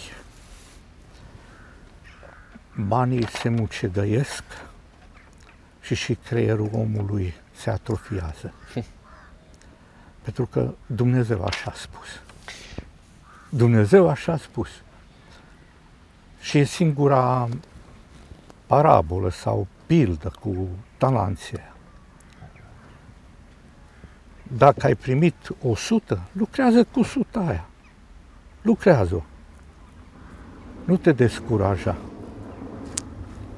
Haideți să vă întreb eu concret acum. Concret. Sunt întreabă. aici, vreau să profit de dumneavoastră, de experiența dumneavoastră. Un salariu mediu în România în momentul acesta este undeva, să zicem, la 4.000 de lei? Da, undeva, undeva probabil. Undeva pe acolo, da? Da. Un tânăr care câștigă 4.000 de lei, să spunem că toată consumația lui pentru o lună ca să poată să trăiască este undeva la 2000 de lei. Da, să spunem. Îi mai rămân, să zicem, să-și pună deoparte alți 2000 de lei. În ce să investească acest tânăr cei 2000 de lei pe care reușește să-i pună el deoparte într-o lună, să zicem că strânge în uh, 10 luni, da, ar veni 20.000 de lei. Adică 20.000 de lei înseamnă uh, 4.000 de euro. Da. Ce să facă un tânăr care are, să spunem, 4.000 de lei puși deoparte într-un an, în ce să investească, ce să facă cu ei? Uh, da. Să mai un an au făcut 4.000 de euro, încă un an să mai facă 4.000 și sunt 8 și încă un an să mai facă și sunt 12 și când are 12.000 de euro se poate gândi să facă ceva. Ce? În ce ați face dumneavoastră? Să zicem că aveți acum în buzunar 12.000 de euro. Dacă Sau așa- vine, care este cel mai mare nepot al dumneavoastră? Câți ani are? Uh, Rareș are 13 ani. 13 ani. Să zicem că vine Rareș la dumneavoastră, peste 5 ani, are uh, 18 ani și și zice Bunicule, dă-mi un sfat, am 12.000 de euro puși deoparte, în ce să-i investesc? 12.000 de euro. Aici, dacă sunt, mă duc la 5-6 km de Târgu Mureș, găsesc proprietăți care le cumpăr. Și acele proprietăți care le cumpăr, ori mă duc spre agricultură, mă duc spre agricultură și fac ceva agricultură și aduc plus valoare, mai ales aș face agricultură ecologică. Da, E un exemplu. da sigur. Nu le place agricultura? Ai 12.000 de euro, ce meseriaș ești tu? Ce știi mai bine să ce, faci? ce, ce știi să faci? Măi, tu ști, ești zugrav, ești zidar, ești inginer, să caută inginerii acum pe tehnic, să gă... Măi, sunt bun în IT, în uh, construcții, în uh, orice. Și mă duc și lângă mine mai au un om, iau doi, iau trei, sau dacă simt că nu am această uh, Aplecare spre domeniul de- aplecare ca să iau și să fac Antreprenoriat. ca an- antreprenoriat, mă duc potrivit studiilor care le-am și ceea ce pricep, caut locul potrivit unde să lucrez. Și acolo, de exemplu, la mine, la firmă, peste toate valurile acestea, am uh, doi ingineri care de atunci sunt continuu cu mine și au trăit din salariu. Au casă, copiii și au reușit să-și învețe cu studii superioare, au mașină, au bani puși deoparte pentru pensie și au, Deci se poate și să fii angajat și să reușești. da. Doar păi- că trebuie să fii foarte bun păi, și să păstrezi... Întrebarea care le-am pus-o când a fost, zic, măi, suntem aici. Voi puteți ajunge aici, că lucrați la un patron. Niciodată nu veți putea să ajungeți proprietar. Dacă vreți să fiți proprietar, trebuie să luați Pe drumul vostru. pe drumul vostru. Dacă vreți să ajungeți aici, să aveți casă, mașină, să vă creșteți copiii, să mergeți în concediu, să nu duceți uh, grija că mă vreau să mă duc în concediu și nu am 5.000 de euro. Uite aici le aveți. La început pun de la mine și mai către sfârșit puneți de la voi. Da. Și oamenii am făcut cu ei, au rămas credincioși, sunt doi ingineri care de la își vor ieși la pensie peste un an, doi. Șansa dumnealor este că au dat și peste un om ca dumneavoastră. Da, sigur că da. Contează enorm de mult și asta. Da. Că Să cunoști pentru cine uh, lucrezi și să ai o relație bună. Da. Cu alte cuvinte, spuneți dumneavoastră că astăzi, dacă ai niște bani pe care să-i pui deoparte, uite-te bine la tine, la ce știi să faci Sigur că da. și caută soluții pentru uh, a deveni mai bun și a face ceva pentru ceilalți. Și a fi foarte realist cu tine. Cu tine însuți. Cu tine însuși Nu și înseamnă cu că dacă... cei împrejurul tău. Credeți că dacă dumneavoastră ați avea astăzi, nu știu, uh, 27 de ani, astăzi 27 de ani, nu în anii 90, Da. ați fi reușit la fel de bine cum ați reușit imediat după 90? Eu, eu cred că da. Eu cred că da, că mi-a plăcut să muncesc. Mi-a plăcut. Ce frumos! E foarte adevărat Mi-a asta. plăcut să muncesc. Ce, ce adevărat e. Uh, De ce? Prima zi de muncă a mea la teleconstrucția unde am fost șef a fost, am primit un baros, un târnacop, o cazma și o lopată. Și în Târgu Mureș, la unde e prefectura și primăria, a venit brigaderul de atunci și mi-a măsurat 5 metri. 60 de centimetri lat și 1,50 adânc. Deci până de seară trebuie să le Fine. termin săpat. Și m-am apucat ca un nebun propuzit. Și eu seara le-am terminat. Au venit oameni, care ulterior le-am ajuns șef, care nu au reușit nici măcar asfaltul să-l taie și altul nici betonul. Niciunul nu a reușit să facă. Și nu mai mergeau.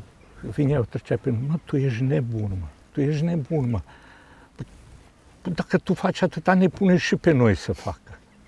N-am ascultat de ei.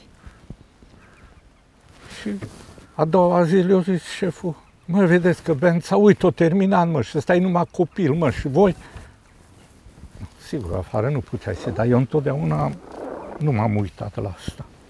A fost când mi-a dus pe câmp și mi-a dat 20 de metri liniar, așa. Să sap la 30 de centimetri și adânc de 80. Deci asta e norma într-o zi. Și am făcut-o. Și și eh, brigaderul care era, mi-a spus, zice, măi, Bența,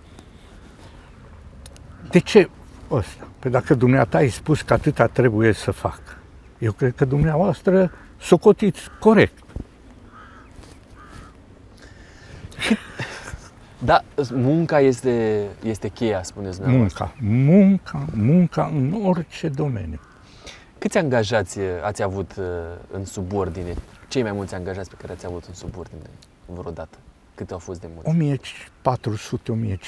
1400-1500. În momentul acesta cât sunt angajați la asta? În momentul de față, la firma de construcție am uh, 180. Ăștia sunt angajații. Lucrez cu subantreprenori cu vreo 300 și ceva, 400. Și mai sunt la tâmplărie, este la firma de servicii apă și canal la Sovata, peste 100, băile sărate, iarăși peste 100. Ne apropiem de 6-700 în momentul ăsta. Da, dar Sunt în... uh, da, Când vorbim despre panta asta ascendentă a dumneavoastră, când a fost cel mai înalt punct din punct de vedere financiar și profesional? În perioada 2000 2003, 2004, 2005 atunci. Cât a fost profitul firmelor dumneavoastră atunci? Da, rămâneau. Atunci rămânea, rămânea, Rămâneau? rămânea, Vă e teamă să ne spuneți uh, cifra? rămânea, rămânea. Au depă- a depășit uh, banii pe care îi inve- îi investiserăți atunci în uh, bancă? Uh, nu, nu, nu. Nu. nu. Dacă ne-ați spus uh, de banii respectivi de 20 de milioane de euro, Era bine. Când uh, vorbim despre, nu știu, criza care ne așteaptă în momentul ăsta, toată lumea vorbește despre asta. Credeți da. că va veni mai puternic decât ce a fost în 2008? Da, da, cred. Cred că va fi mai puternic. Dar uh, soluția nu va fi alta decât munca. Indiferent la societăți, chiar statul român, nu va fi munca. Asta de, este cheia. Asta este. Indiferent de... Indiferent ce. Taxele astea pe care zic uh, guvernanții că vin peste noi și peste firme, pentru că mulți dintre antreprenori au spus că, rom- sau mă rog, uh, avem așa, ca România să meargă mai departe, s-a înțeles că, uh, din punct de vedere financiar, s-a înțeles că trebuie să se mărească niște taxe și să se uh, echilibreze aparatul de stat. Uh, și că ar trebui să se facă niște restructurări la stat. Cei mai mulți dintre antreprenori au zis că, de fapt, soluțiile guvernului au afect, i-au afectat pe antreprenori. Cum stau lucrurile la firul ierbii? Punctul meu de vedere, impozitele, impozitele și taxele în România sunt mici față de țările europene. De exemplu, Austria are cu 50%, chiar depășit taxe și impozite față de noi, România. În ce privește statul, punctul meu de vedere este că în administrația, care sunt primării de comună, de oraș, de orice, aparatul acesta ar trebui scăzut nu cu 20%, ci cu 50%. Wow! Cu 50%. De ce? Pentru că cei din aparatul de stat, le, legislația a venit cu așa repizițiune că n-au avut posibilitatea să învețe și sos. Sau, sau da. aplice. Și dacă îi dai pe jumătate afară, pe tot jumătate afară, cei care rămân tot atâta fac numai. Tot atâta fac. Și pentru că, de ce? Nu te apără ei. Un întreprinzător care lucrează, fie pentru stat, fie pentru privat, el caută să folosească orice mijloace să știe cum e legislația ca să se poate apăra. Dacă vine fiscul pe el, îl nenorocește. Wow. Da. Și din cauza aceea, statul se dea jumătate afară și nu vă spun câtă economie fac, mai zic și altceva, să dea afară, să desfințeze complet instituțiile care sunt dublate. Uh, de ce trebuie să avem noi procuratură și în uh, aparatul juridic, să avem și dicotul, să avem și ceilalți pe toate, să-i dea pe toți afară. Și vă spun eu câți bani se adună la stat. S-ar, uh, de fapt, Dar s-ar echilibra lucrurile și s-ar echilibra, să mergem mai departe s-ar echilibra în mod lucrurile. sănătos. S-ar echilibra lucrurile. De ce? Pentru că într-un stat care este capitalizat și ține la muncitori, la sectorul privat. De exemplu, în construcții, el știe cam ce profit face.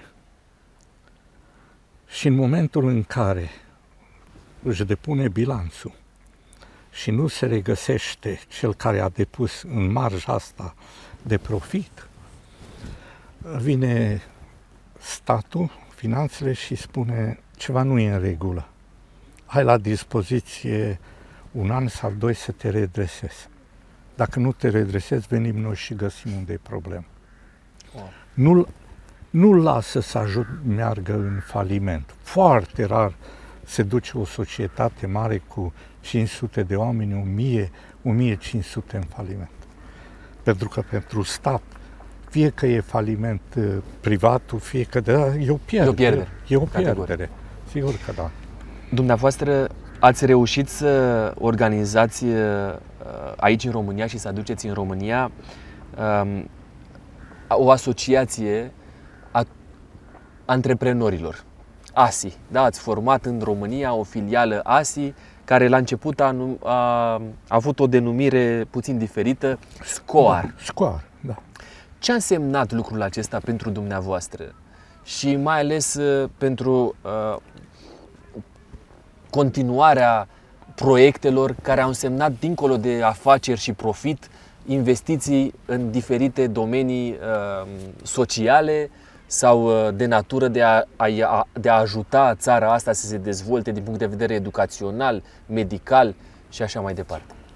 Dacă vorbim de ASI, aș putea să spun că ultimii ani, ultimii 5-6 ani, suntem aproape, foarte aproape, ca să fim consolidați pe zona noastră a României, recunoscut și la nivel european și și la America. Și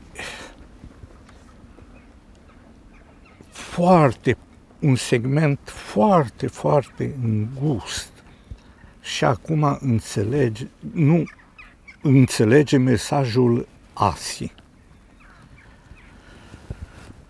Pentru că dacă s-ar înțelege mesajul ASI în comunitatea, zic, numai adventistă, lucrurile ar fi stau cu totul, cu totul altfel de cum stau acum.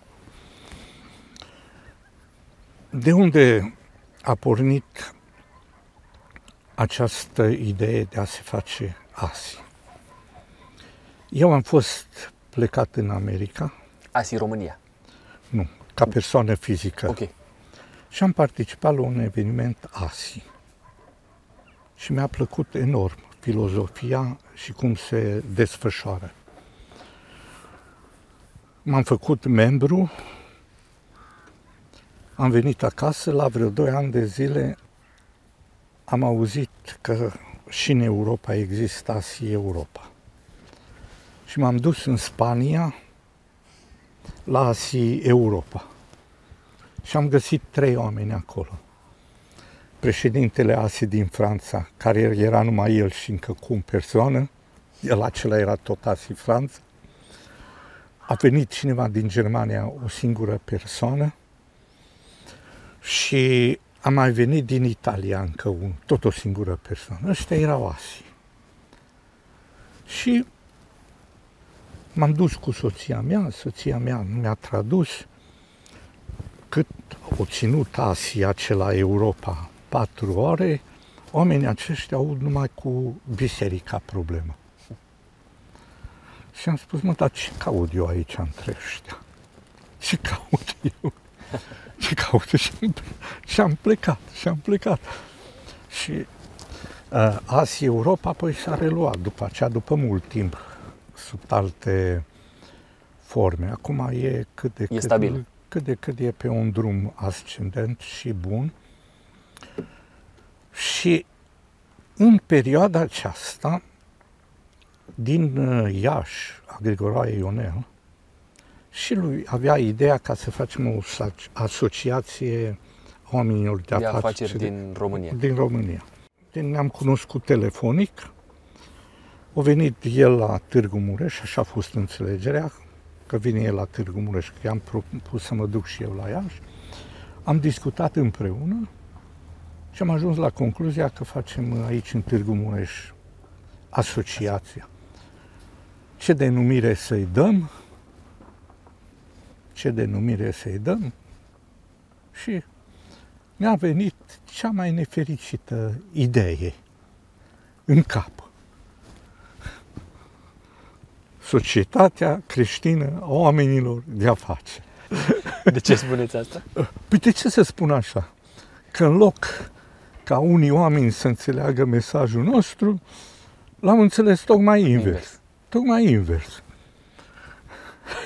Ba când am făcut prima sesiune a oamenilor de afaceri, că am făcut-o în Iași, la Nazna, la Târgu Mureș, s-a înființat. Am fost 20 și, nu, 17 membri fondatori. Și acolo la Iași am dus un pastor pensionar de aici, de la Târgu Mureș. Cunoscut, nu cu tine m-am cunoscut. Adevărat. Toată vinerea, seara și sâmbăta, și înainte de masă și după masă, l-au pus să predice și numai de scoară o predicat, că zice, uite, era în preajma Revoluției, în 91. Ce vine Revoluția și uite, se gândesc să mai facă și o societate a oamenilor de afaceri, parcă nu-l așteaptă pe Domnul. Zice, acum e vremea să faci de asta, acum e vremea să ne pocăim că vine Domnul. Ginerele lui era membru fondator și, și săracul numai tot. Să stătea cu mâinile la...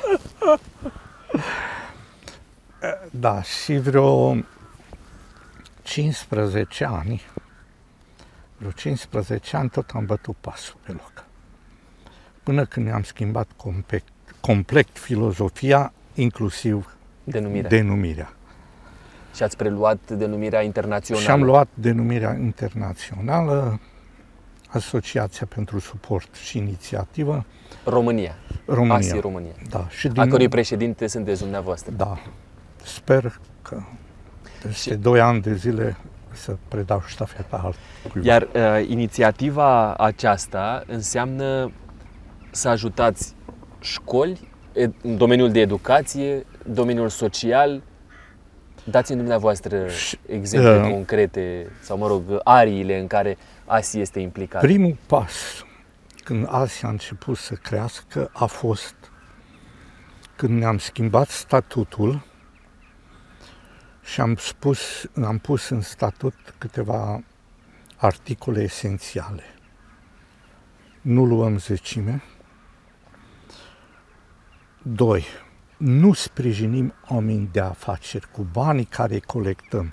Nu sprijinim oameni de afaceri.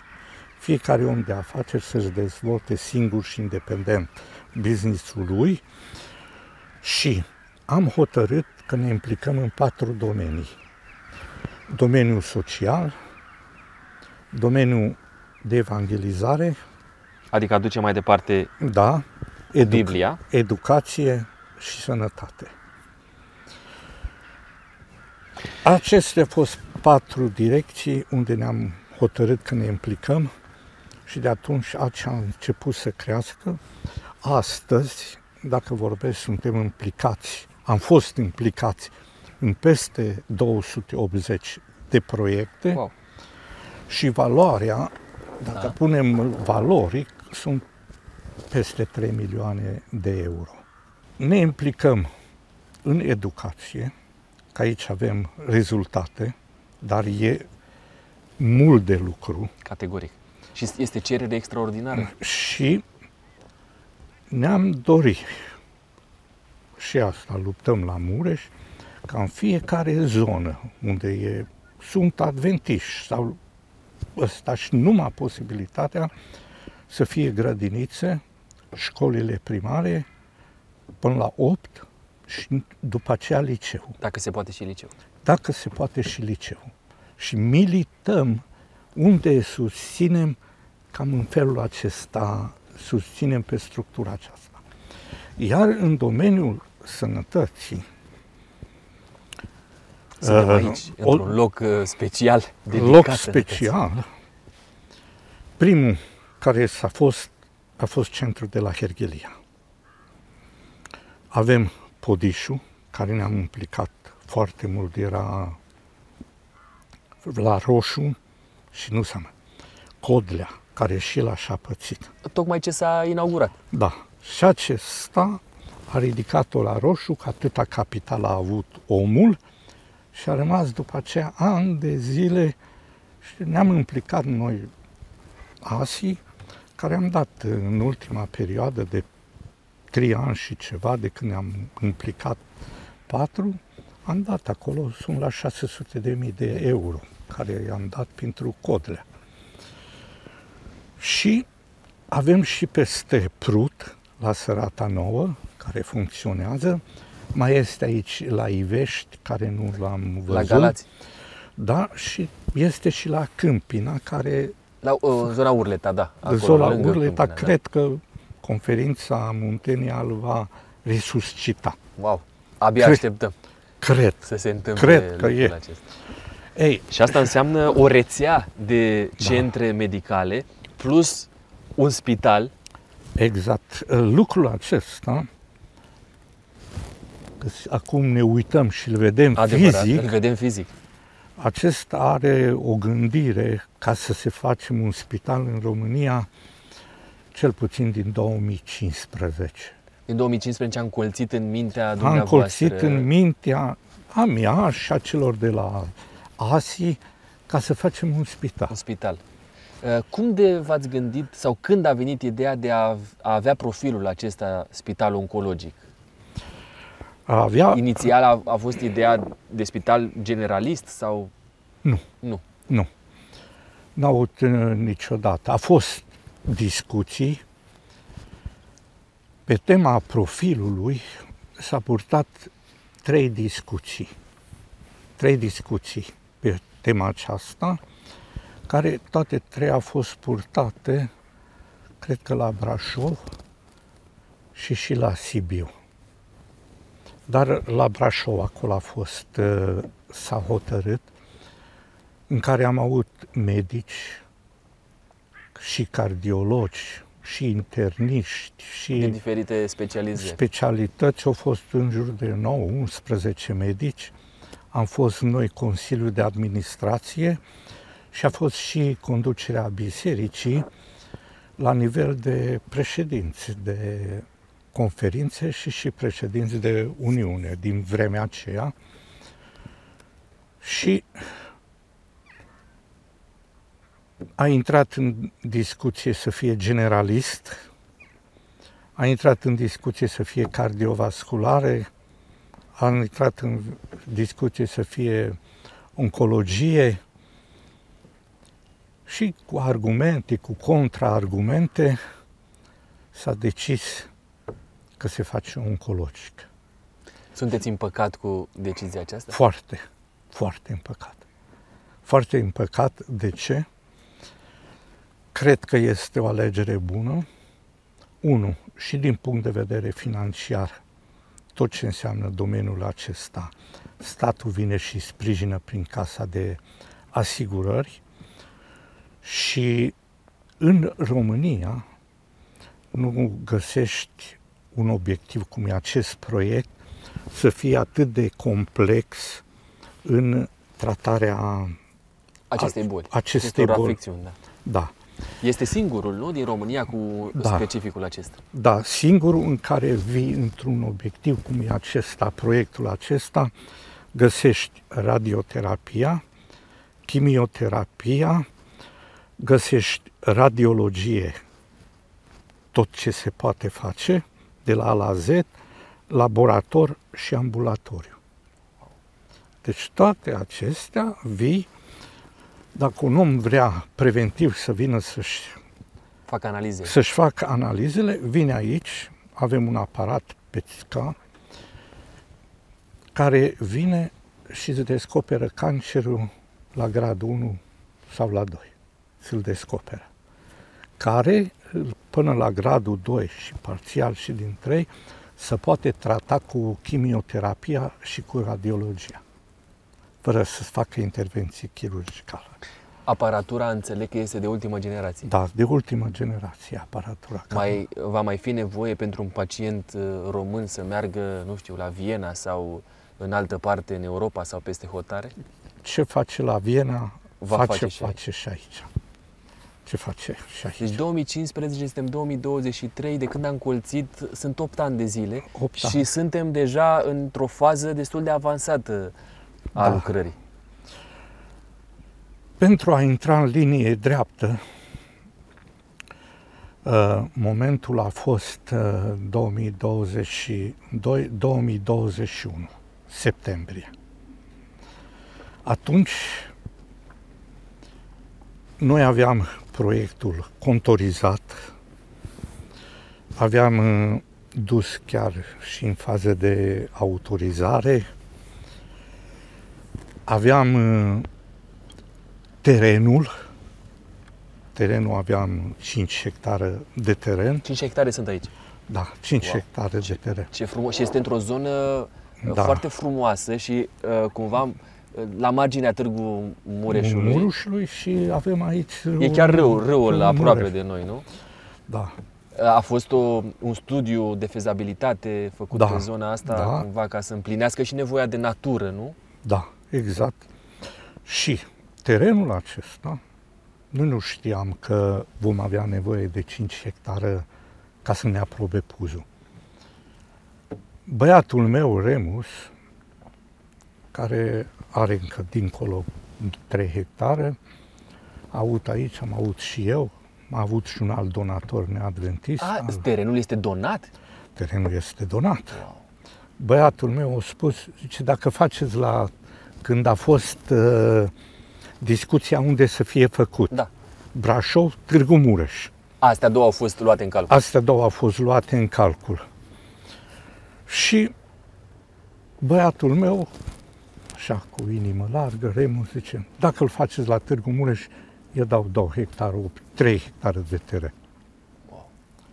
Și zic, mă, băiatule, dacă și tu dai, dau și eu hectar care mai aveam aici. Ca să fie la un loc. Și Să, să fie, da. Și după aceea a trebuit să cumpărăm vreo, aveam 4 hectare, a trebuit să cumpărăm vreo 60 de ari care erau chiar în Cât e metru mijloc. pătrat în zona aceasta? În zona aceasta, când l-am cumpărat noi, atunci am cumpărat cu 25 și cu 30 de euro. Cât? În momentul în care l-ați Că donat? Noi l-am cumpărat, că erau chiar în mijlocul parcelelor noastre, erau vreo 8 parcele care au fost lotizate să facă casă. Mhm. Chiar aici, undeva dincolo de gar. Și am spus, ăsta neapărat trebuie să-l cumpărăm.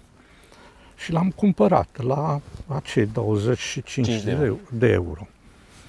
Dacă astăzi se vinde, astăzi se vinde în jurul la 80 de euro, 80. ce, ce e aici în jur.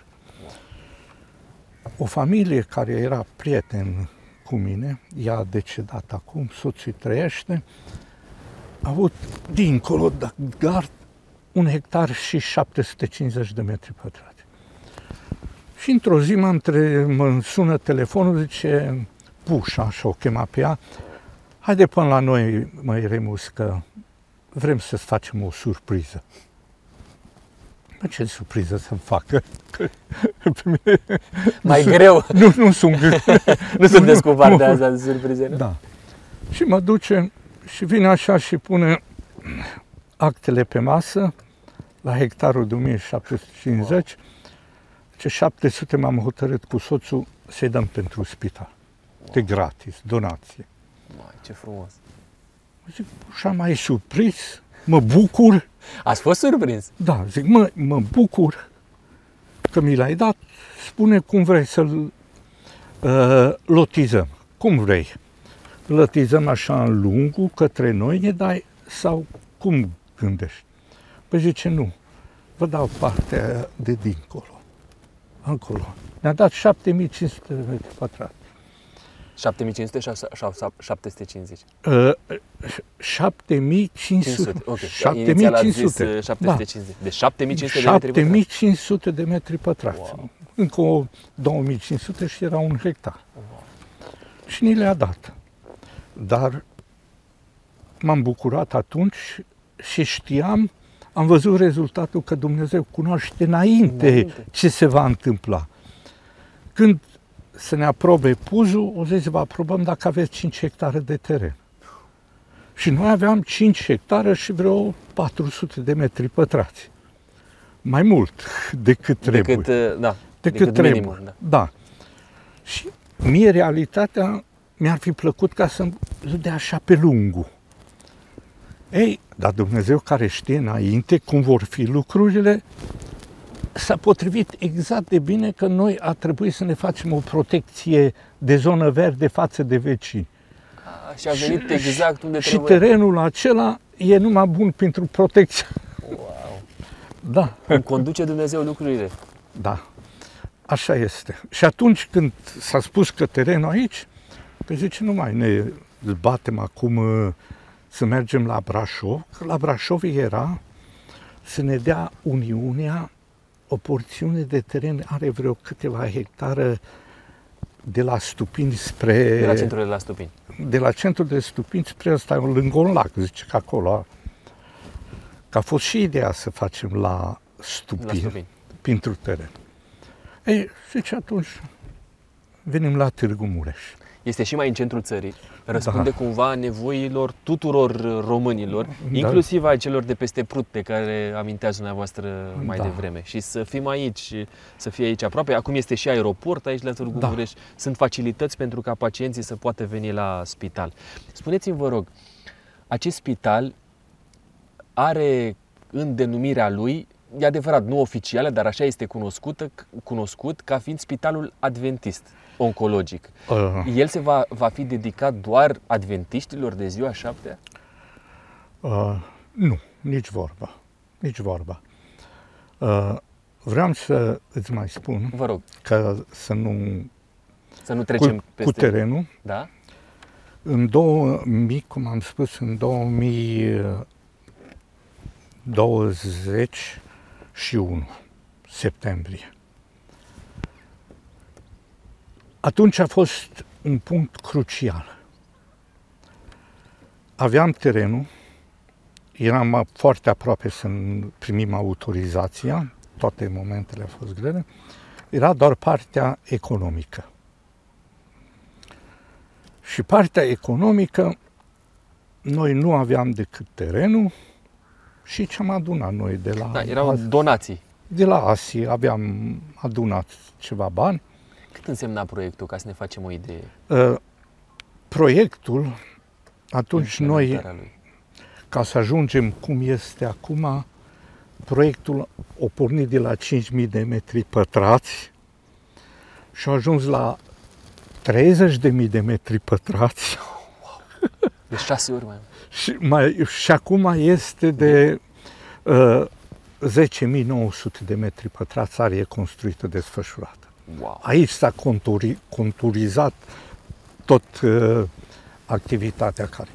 Dar momentul acela a fost cu Daniel cu Pițurlea, care un om de mare calitate și ceilalți membri fondatori, discutam și zic, mă uit, avem teren, avem autorizație acum câteva săptămâni și nu avem bani. Și Daniel spune, băi, dacă Dumnezeu vrea, vom avea și bani. wow, ce credință mare. Și zic, bine, măi Daniel, avem documentația depusă la HG 807, dacă ne aprobă ei banii, ajutorul de stat, da, și trebuie, na, hai să fie, să așteptăm.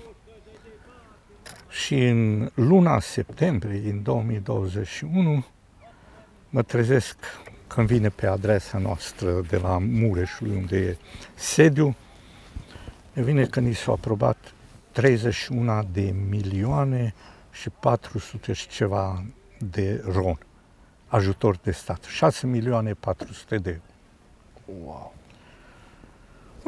Și pe cine îl sun primul? Pe Pițurlea. Pe Pițurlea. Și când tot m-a întrebat de nevastă, mă, m-am dus acasă și am strâns nevastă și am să... Și zice, dar ce s-a întâmplat cu tine? Mă, că asta n-ai făcut-o de ani de zile. Păi zic, măi, nevastă, astăzi e o zi, cum Nu. să zic, istorică, măi. Ce zi istorică, mă?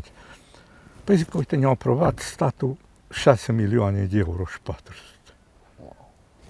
Ei, și zice Pițul la Bența și cu... Acum nu avem altă cale decât numai înainte.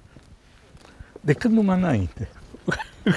Și suntem în uh, momentul acesta. Și da, și de atunci și atunci S-a, s-a început treaba într-un mod foarte, foarte serios. uh, și în momentul când am început, asta a fost în septembrie 21 și în 22, uh, undeva prin luna mai, au început să facă primele săpături. Am avut o stagnare din cauza proiectului, din cauza solului care era aici care am depășit-o și aceasta de, ne-a ținut în loc că a trebuit să reautorizăm proiectul și cu tot, dar din luna august anul trecut, septembrie, am început să mergem în, în forțe. Și uh, în momentul acesta stadiul este de cât la sută? Uh, stadiul așa cum este acum este undeva la 70%. Și ținta este ca În decembrie să terminăm. 2023. 2023. Noi suntem pe 1, uh, Da. pe 2 octombrie astăzi. Da. Deci Da. în două luni, Două luni, două luni, trei, două luni, trei luni trei luni ar trebui să fie gata. ar trebui să fie. Și asta înseamnă gata pentru a primi și pacienți sau este În- un alt proces, un nou proces În, de în ianuarie, la sfârșit februarie, ne programăm să vină primii, Primii pacienți. pacienți. Primii pacienți.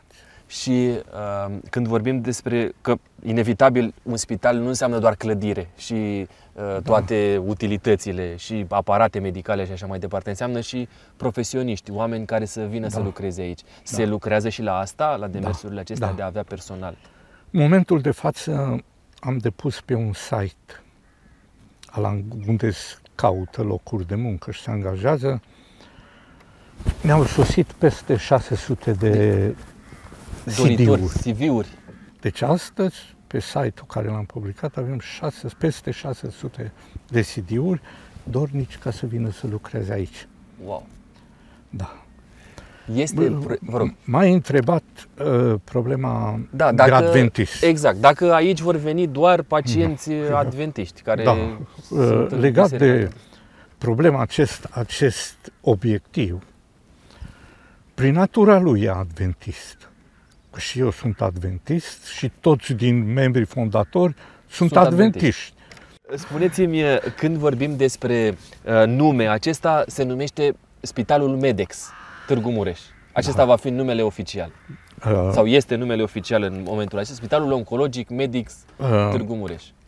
Corect? este Spitalul Oncologic Medex Târgu Mureș. Spitalul Oncologic Medex Târgu Mureș. Aceasta este sigla, denumirea după care el va opera acest obiectiv.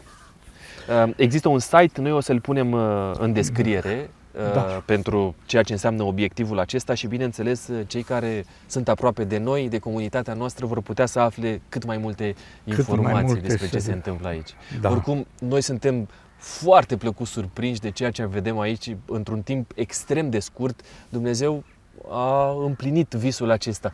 Este visul dumneavoastră de suflet? Sau este proiectul dumneavoastră de suflet? Uh, Nu aș putea să spun că proiect de suflet, că toate ce le am sunt proiect de suflet. Uh, Proiectul acesta, dacă mă întrebați, eu personal cred și o parte și din membrii fondatori și poate și mulți alții, eu cred că aceasta a fost ultima ocazie care a dus-o Dumnezeu pentru ca România să aibă un spital. Ocazii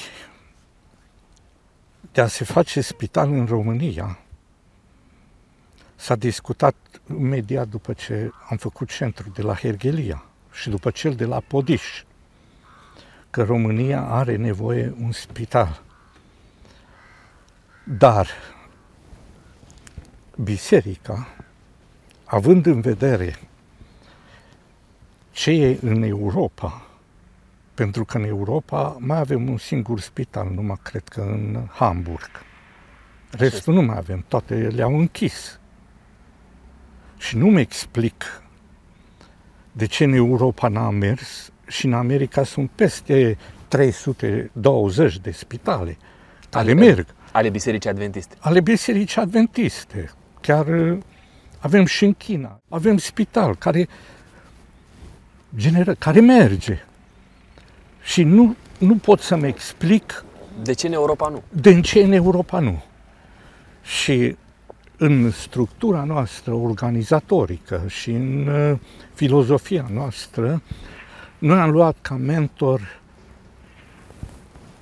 America. Loma Linda. O Loma Linda prin uh, administratorul ei Hart.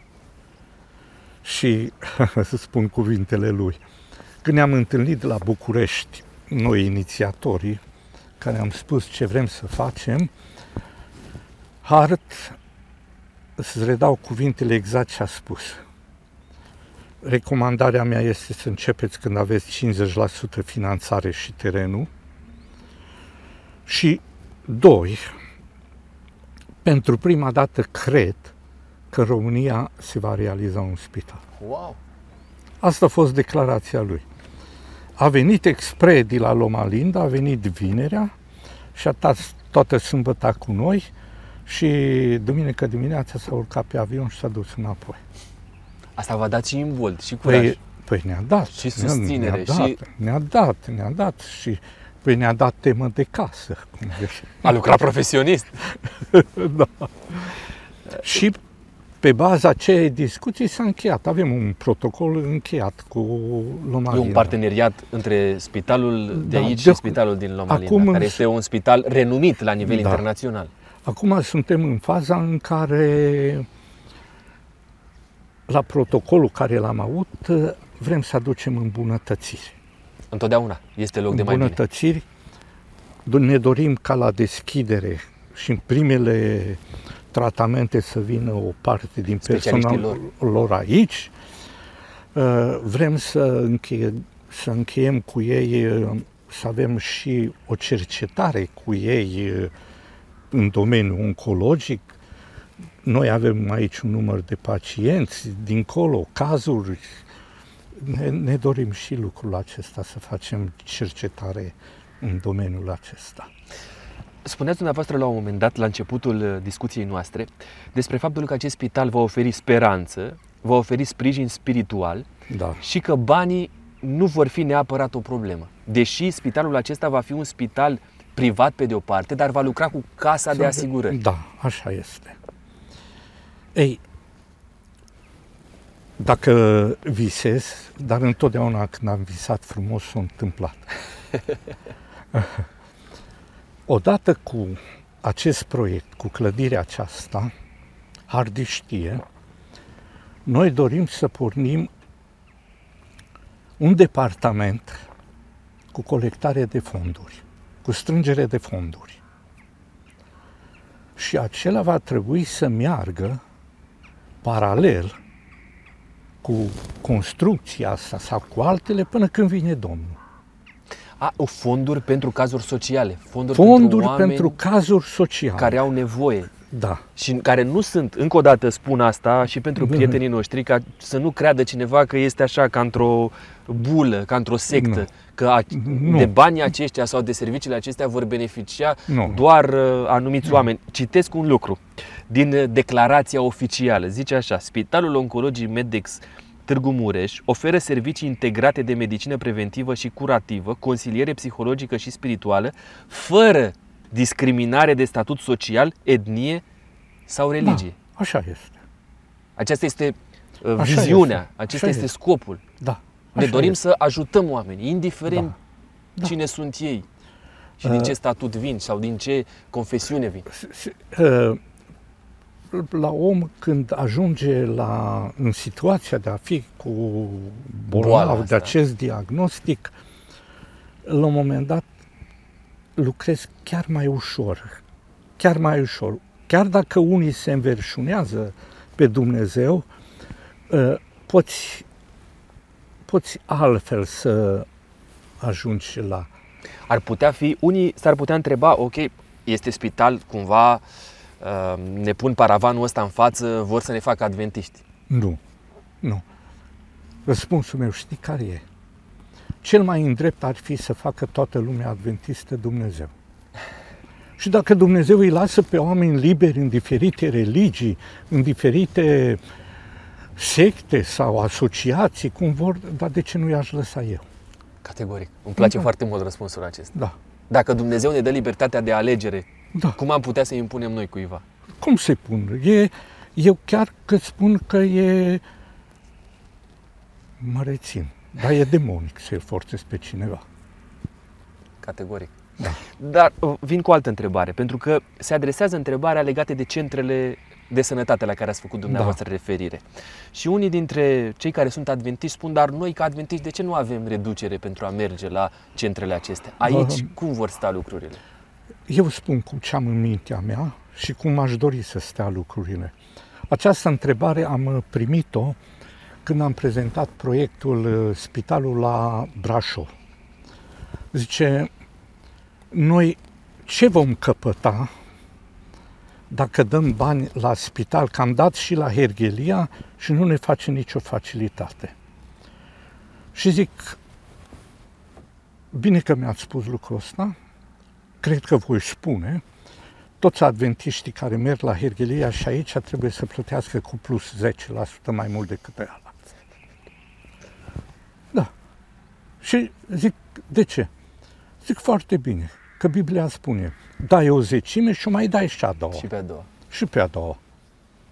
Să fii de ajutor pentru semenii tăi. Sigur că da, sigur că da. Adică eu nu pot să fiu de acord, eu ca concepție, ce primesc. Asta este exact cei care nu-L cunosc pe Dumnezeu în adevărata Lui frumusețe. Mai mă duc, îți dau, dar ce-mi dai? Păi, nici nu știu cum se poate naște în mintea unui adventist că dacă am dat un leu, ce, prim, primesc ce primesc? Ceva la ce, schimb. ce primesc? Păi n-ai primit suficient. Păi Dumnezeu ne-a dat o viață și la viața asta trebuie să aduci plus valoare. Întotdeauna. Întotdeauna. Păi... A fost vreodată când dumneavoastră ați dăruit sistematic, ați vorbit despre zecime și am să vă întreb, oferiți a zecea parte din venitul dumneavoastră, din profitul dumneavoastră către Biserica Adventistă. E adevărat? Da. Am înțeles bine? Da. Am grijă din tot ce venituri am și cum e, să dau zecimea. Indiferent de indiferent ce Cât este de mare și este cum profitul. e, că eu sunt un pensionar și din mila lor mai sunt încă și salariat,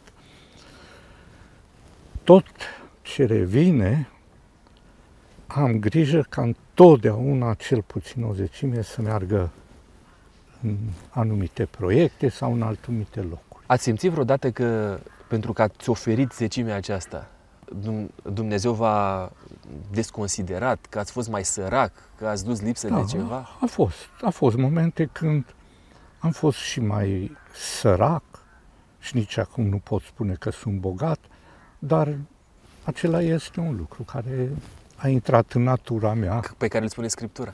și, și nu, nu-l neglijesc. Și nu-l neglijez. Mă întorc puțin spre spital pentru că cred că este important să mai clarificăm și aspectul acesta. Este un proiect pentru care vă felicit cu toată zmerenia care se cuvine, pentru că nu este ceva de care, uh, cum să spun, ne mândrim, omenește vorbind, ci vrem să-L lăudăm pe Dumnezeu. Aici, în cadrul spitalului oncologic, când vorbim despre relația cu divinitatea, aceasta va fi adusă în prim plan pe același model care există în Statele Unite, adică prin um, slujirea unor capelani în locul acesta, printr-un loc în care să putem să găsim pace sufletească. Da, în locul acesta, toată publicitatea și tot ce se va face, se va face având la bază cuvântul lui Dumnezeu și avându-l la bază pe Dumnezeu. Crezul meu și a tuturor membrilor fondatori și tot este că Dumnezeu este la cârma tuturor lucrurilor. Proiectul acesta, am spus și repet și continuu ideea de aici, este ocazia ultima ocazie care Dumnezeu a adus-o ca în România să se facă acesta. Dumnezeu îi va purta de grijă. În ciuda tuturor lucrurilor negative spuse dinăuntru, de afară, acționându-se diferit. Fac o paranteză și vă spun. Vă rog.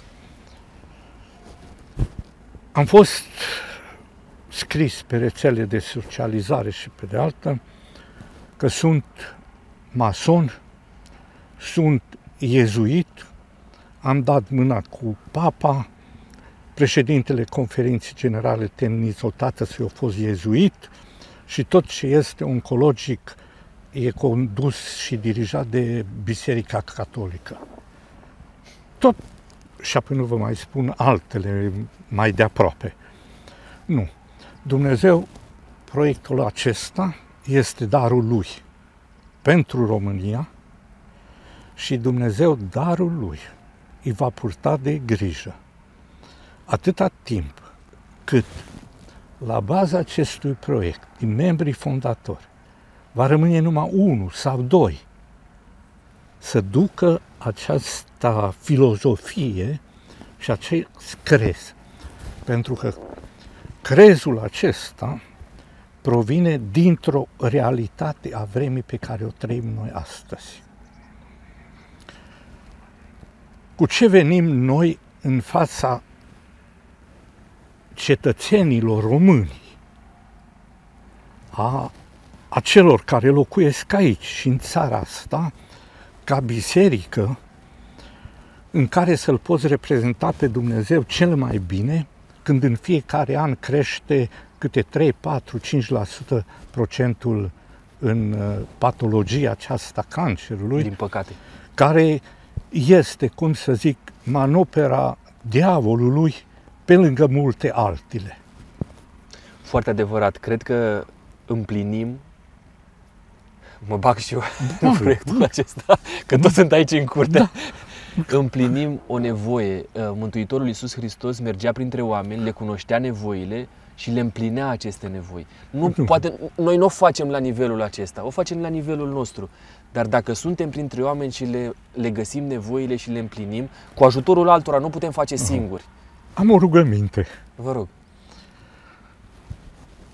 Sunteți parte din proiectul acesta. Sunt parte din proiectul acesta, vă da. mulțumesc din toată da. inima. Și mergeți la emisiunea care o faceți, pentru că sunt parte din proiectul acesta. De aceea am vrut să venim îi, aici. Îi fac publicitate. Am fost acolo la afară.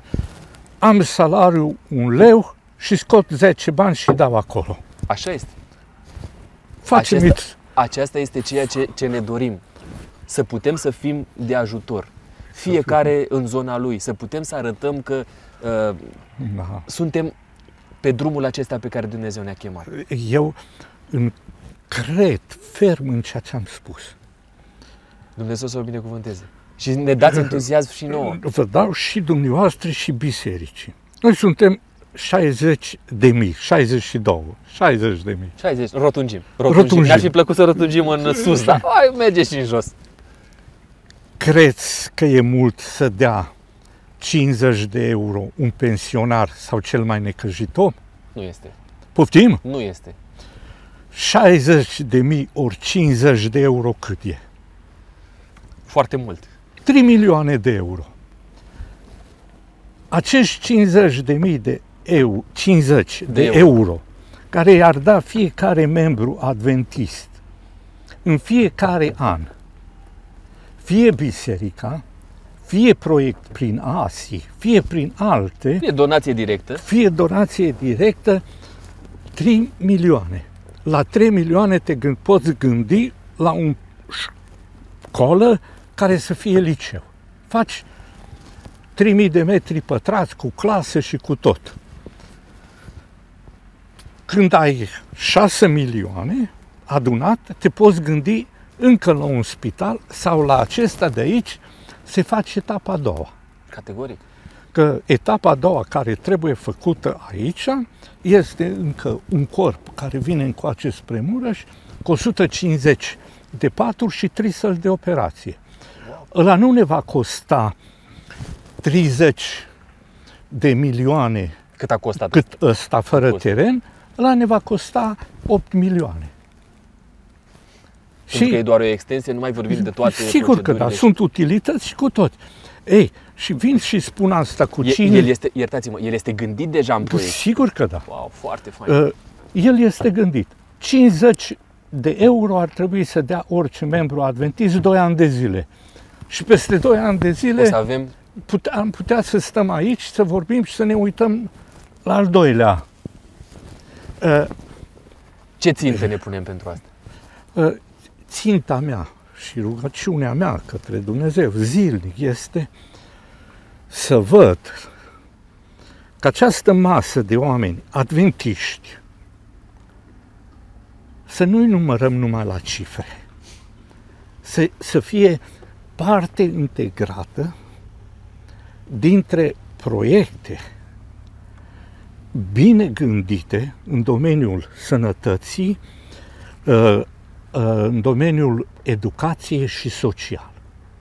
Evangelizare, Facem prin ele. aici vor veni zilnic peste 120, 130 și ajunge când e maxim vor fi chiar 500 de oameni. Aici câte paturi sunt? Nu mi-a Aici sunt 120 de patru. 120 de paturi Da, în momentul acesta. da, cu internare de o zi. Extraordinar. Da.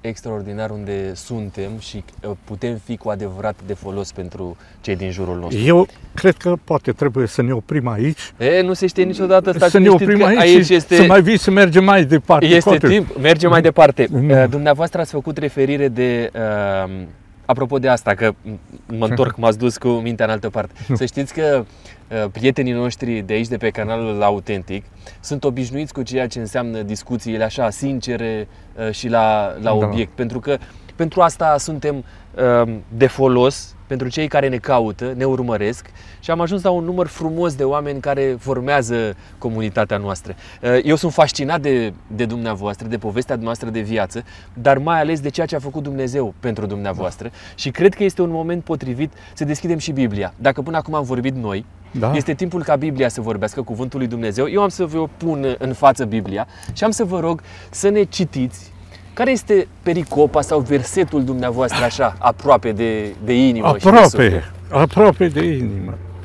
Hai să... Se găsește la sfârșitul Bibliei, văd. Nu, se Înseamnă gă- cartea Apocalipsa Nu, în evrei. În în evrei. evrei. Ok. În evrei. Evrei este o epistolă scrisă de Apostolul Pavel. Da, știu. Evrei la ce capitol? A, Imediat vă spun. Imediat.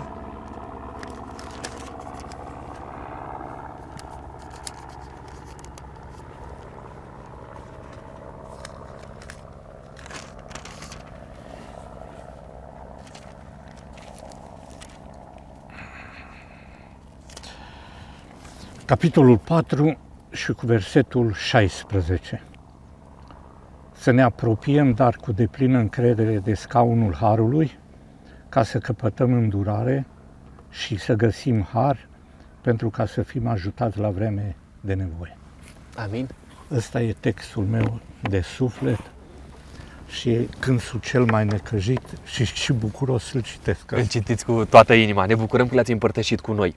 Am câteva uh, teste, le numesc eu, la final de podcast, la care aștept răspunsuri scurte din partea dumneavoastră. Primul se numește testul de autenticitate și prima întrebare zice așa. Care este locul în care îl găsiți în mod autentic pe Dumnezeu?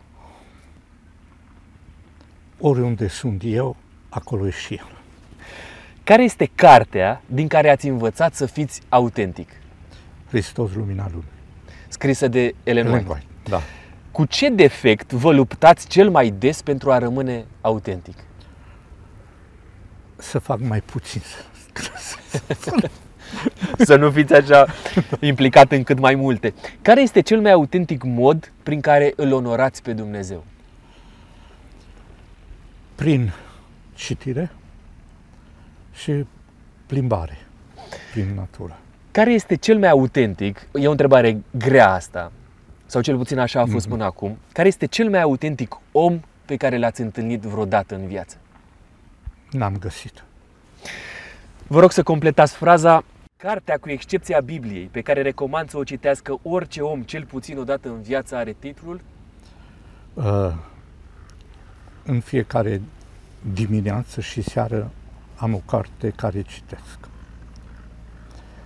Este Calea către Hristos, Patriarhi și profeți, Regi și profeți. Acestea sunt cărțile care citesc, iar celelalte care apar, le citesc o dată și a doua oară nu. Cea mai mare calitate a soției mele este? Nu-mi dă sugestii și nu mă bate. Cel mai mare regret al meu rămâne? N-am regret. Biserica Adventistă m-a învățat să? M-a învățat să cred.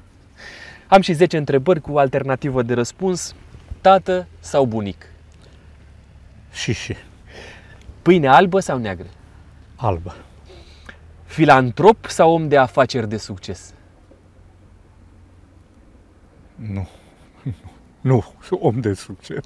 Filantrop, adică om care să faceți bine celor din jur. Da, nu. Insistent sau discret? Discret. La cumpărături uzuale, bani cash sau plata cu cardul? Nu știu, că nu fac cumpărături.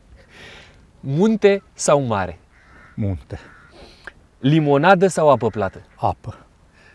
În relația cu so- soția vă place să vorbiți mai mult sau să ascultați? Ascult. Tolerant sau intransigent? Destul de tolerant. Cred. Și ultima mea întrebare, dar nu înseamnă și finalul podcastului, va reveni Domnul Isus în timpul vieții dumneavoastră sau al copiilor dumneavoastră? Va veni exact la momentul potrivit. Eu vă mulțumesc mult pentru răspunsuri, dar urmează o întrebare surpriză. Am adus cu mine întrebările scrise de cei care au stat pe scaunul pe care sunteți așezat dumneavoastră acum, bineînțeles în studioul de la București de podcast.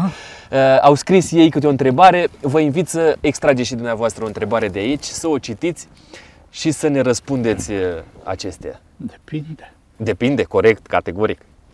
Dacă nu, mai trag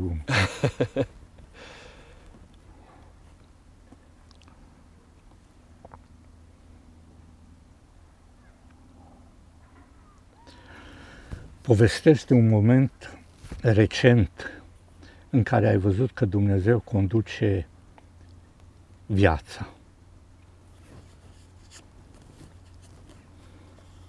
Da, astăzi. Astăzi astăzi. este cel mai recent moment în care Da. am redescoperit din nou că, dumneavoastră, uh, că Dumnezeu vă conduce viața. Da, astăzi. Am să vă dau și dumneavoastră o foiță pe care să scrieți o întrebare, să o împăturiți și să o puneți în uh, bolul acesta. Am să vă ofer și un pix, marca Autentic Podcast, pe care să-l Mhm. purtați cu dumneavoastră și ori de câte ori veți semna acte importante, dar mai ales momentul acela în care veți semna uh, finalul acestui proiect al spitalului, să-l semnați cu pixul acesta, îmi promiteți? Dacă nu-l pierd. Nu, trebuie să-l pierdeți. Numele de Hardy a fost amintit de mai multe ori în ocazia asta, așa că trebuie să vă spun dumneavoastră prietenilor noștri de aici de la podcast că el este un uh, bun prieten pentru noi și un uh, bun colaborator pentru to- tot ceea ce a însemnat uh, spitalul și înseamnă spitalul de aici de la Târgu Mureș. Nu uh, este în fața camerelor deocamdată, dar nu se știe niciodată când o să-l cunoașteți și uh, personal. Uh, Tot chicotește în spate cu Dani, uh, cel despre care mai tot vorbesc. I-ați văzut la un moment dat uh, figura lui Dani. Poate uh, o să vină și el la masa autentic, îmi tot promite că va face asta, dar încă nu are curaj. Uh, Cred că Hardy va veni mai repede uh, la autentic, dar până atunci uh, sper ca fiecare moment în care sunteți aproape de noi aici în comunitatea autentic să însemne pentru dumneavoastră un uh, moment de creștere și o înțelegere mai profundă a cuvântului lui Dumnezeu care este atât de actual astăzi și atât de prezent în viața noastră. Uh, Domnule Bența, v-am dat uh, cadou un pix, vă mai ofer un cadou, noi avem niște prieteni. Uh, Prietenii noștri de la Viață și Sănătate. Probabil Da. că ați auzit de ei, de la editura Da. Viață și Sănătate. În ocazia aceasta am să vă ofer uh, o carte în două volume, Iisus dincolo de aparențe, scrisă de pastorul Emil Lazar. Așa că uh, o puneți, uh, puneți cartea aceasta lângă uh, patul da. dumneavoastră și din când în când poate vă doriți uh, să citiți uh, ceea Pro- ce promit că o este citesc. scris. Promiteți că o citiți. Promit că o citesc. Vă mulțumesc din toată inima, îmi doresc să vă strâng mâna, vă mie. apreciez. Și Dumnezeu să vă binecuvânteze pe dumneavoastră și pe toți cei care fac parte din proiectul acesta, dar mai ales uh, familia dumneavoastră. Mulțumesc! Mi-aș dori să-mi iau la revedere și de la dumneavoastră. Într-un cadru atât de frumos uh, am avut o ediție cu adevărat specială. Vă spuneam încă de la început uh, că este o ediție pe care să o puneți acolo în bibliotecă, într-o ramă, așa cum se cuvine și atunci când veți dori să reveniți la ea într-un moment în care vreți să vedeți cu adevărat ce înseamnă entuziasm, putere de muncă, dorință de a duce la capăt orice vă propuneți cu ajutor de sus. Domnul să ne binecuvânteze pe toți. Nu uitați un like, un subscribe, un comentariu ne ajută să ne mărim comunitatea autentic și să fim cât mai aproape de dumneavoastră. Nu uitați să fiți și să rămâneți autentici.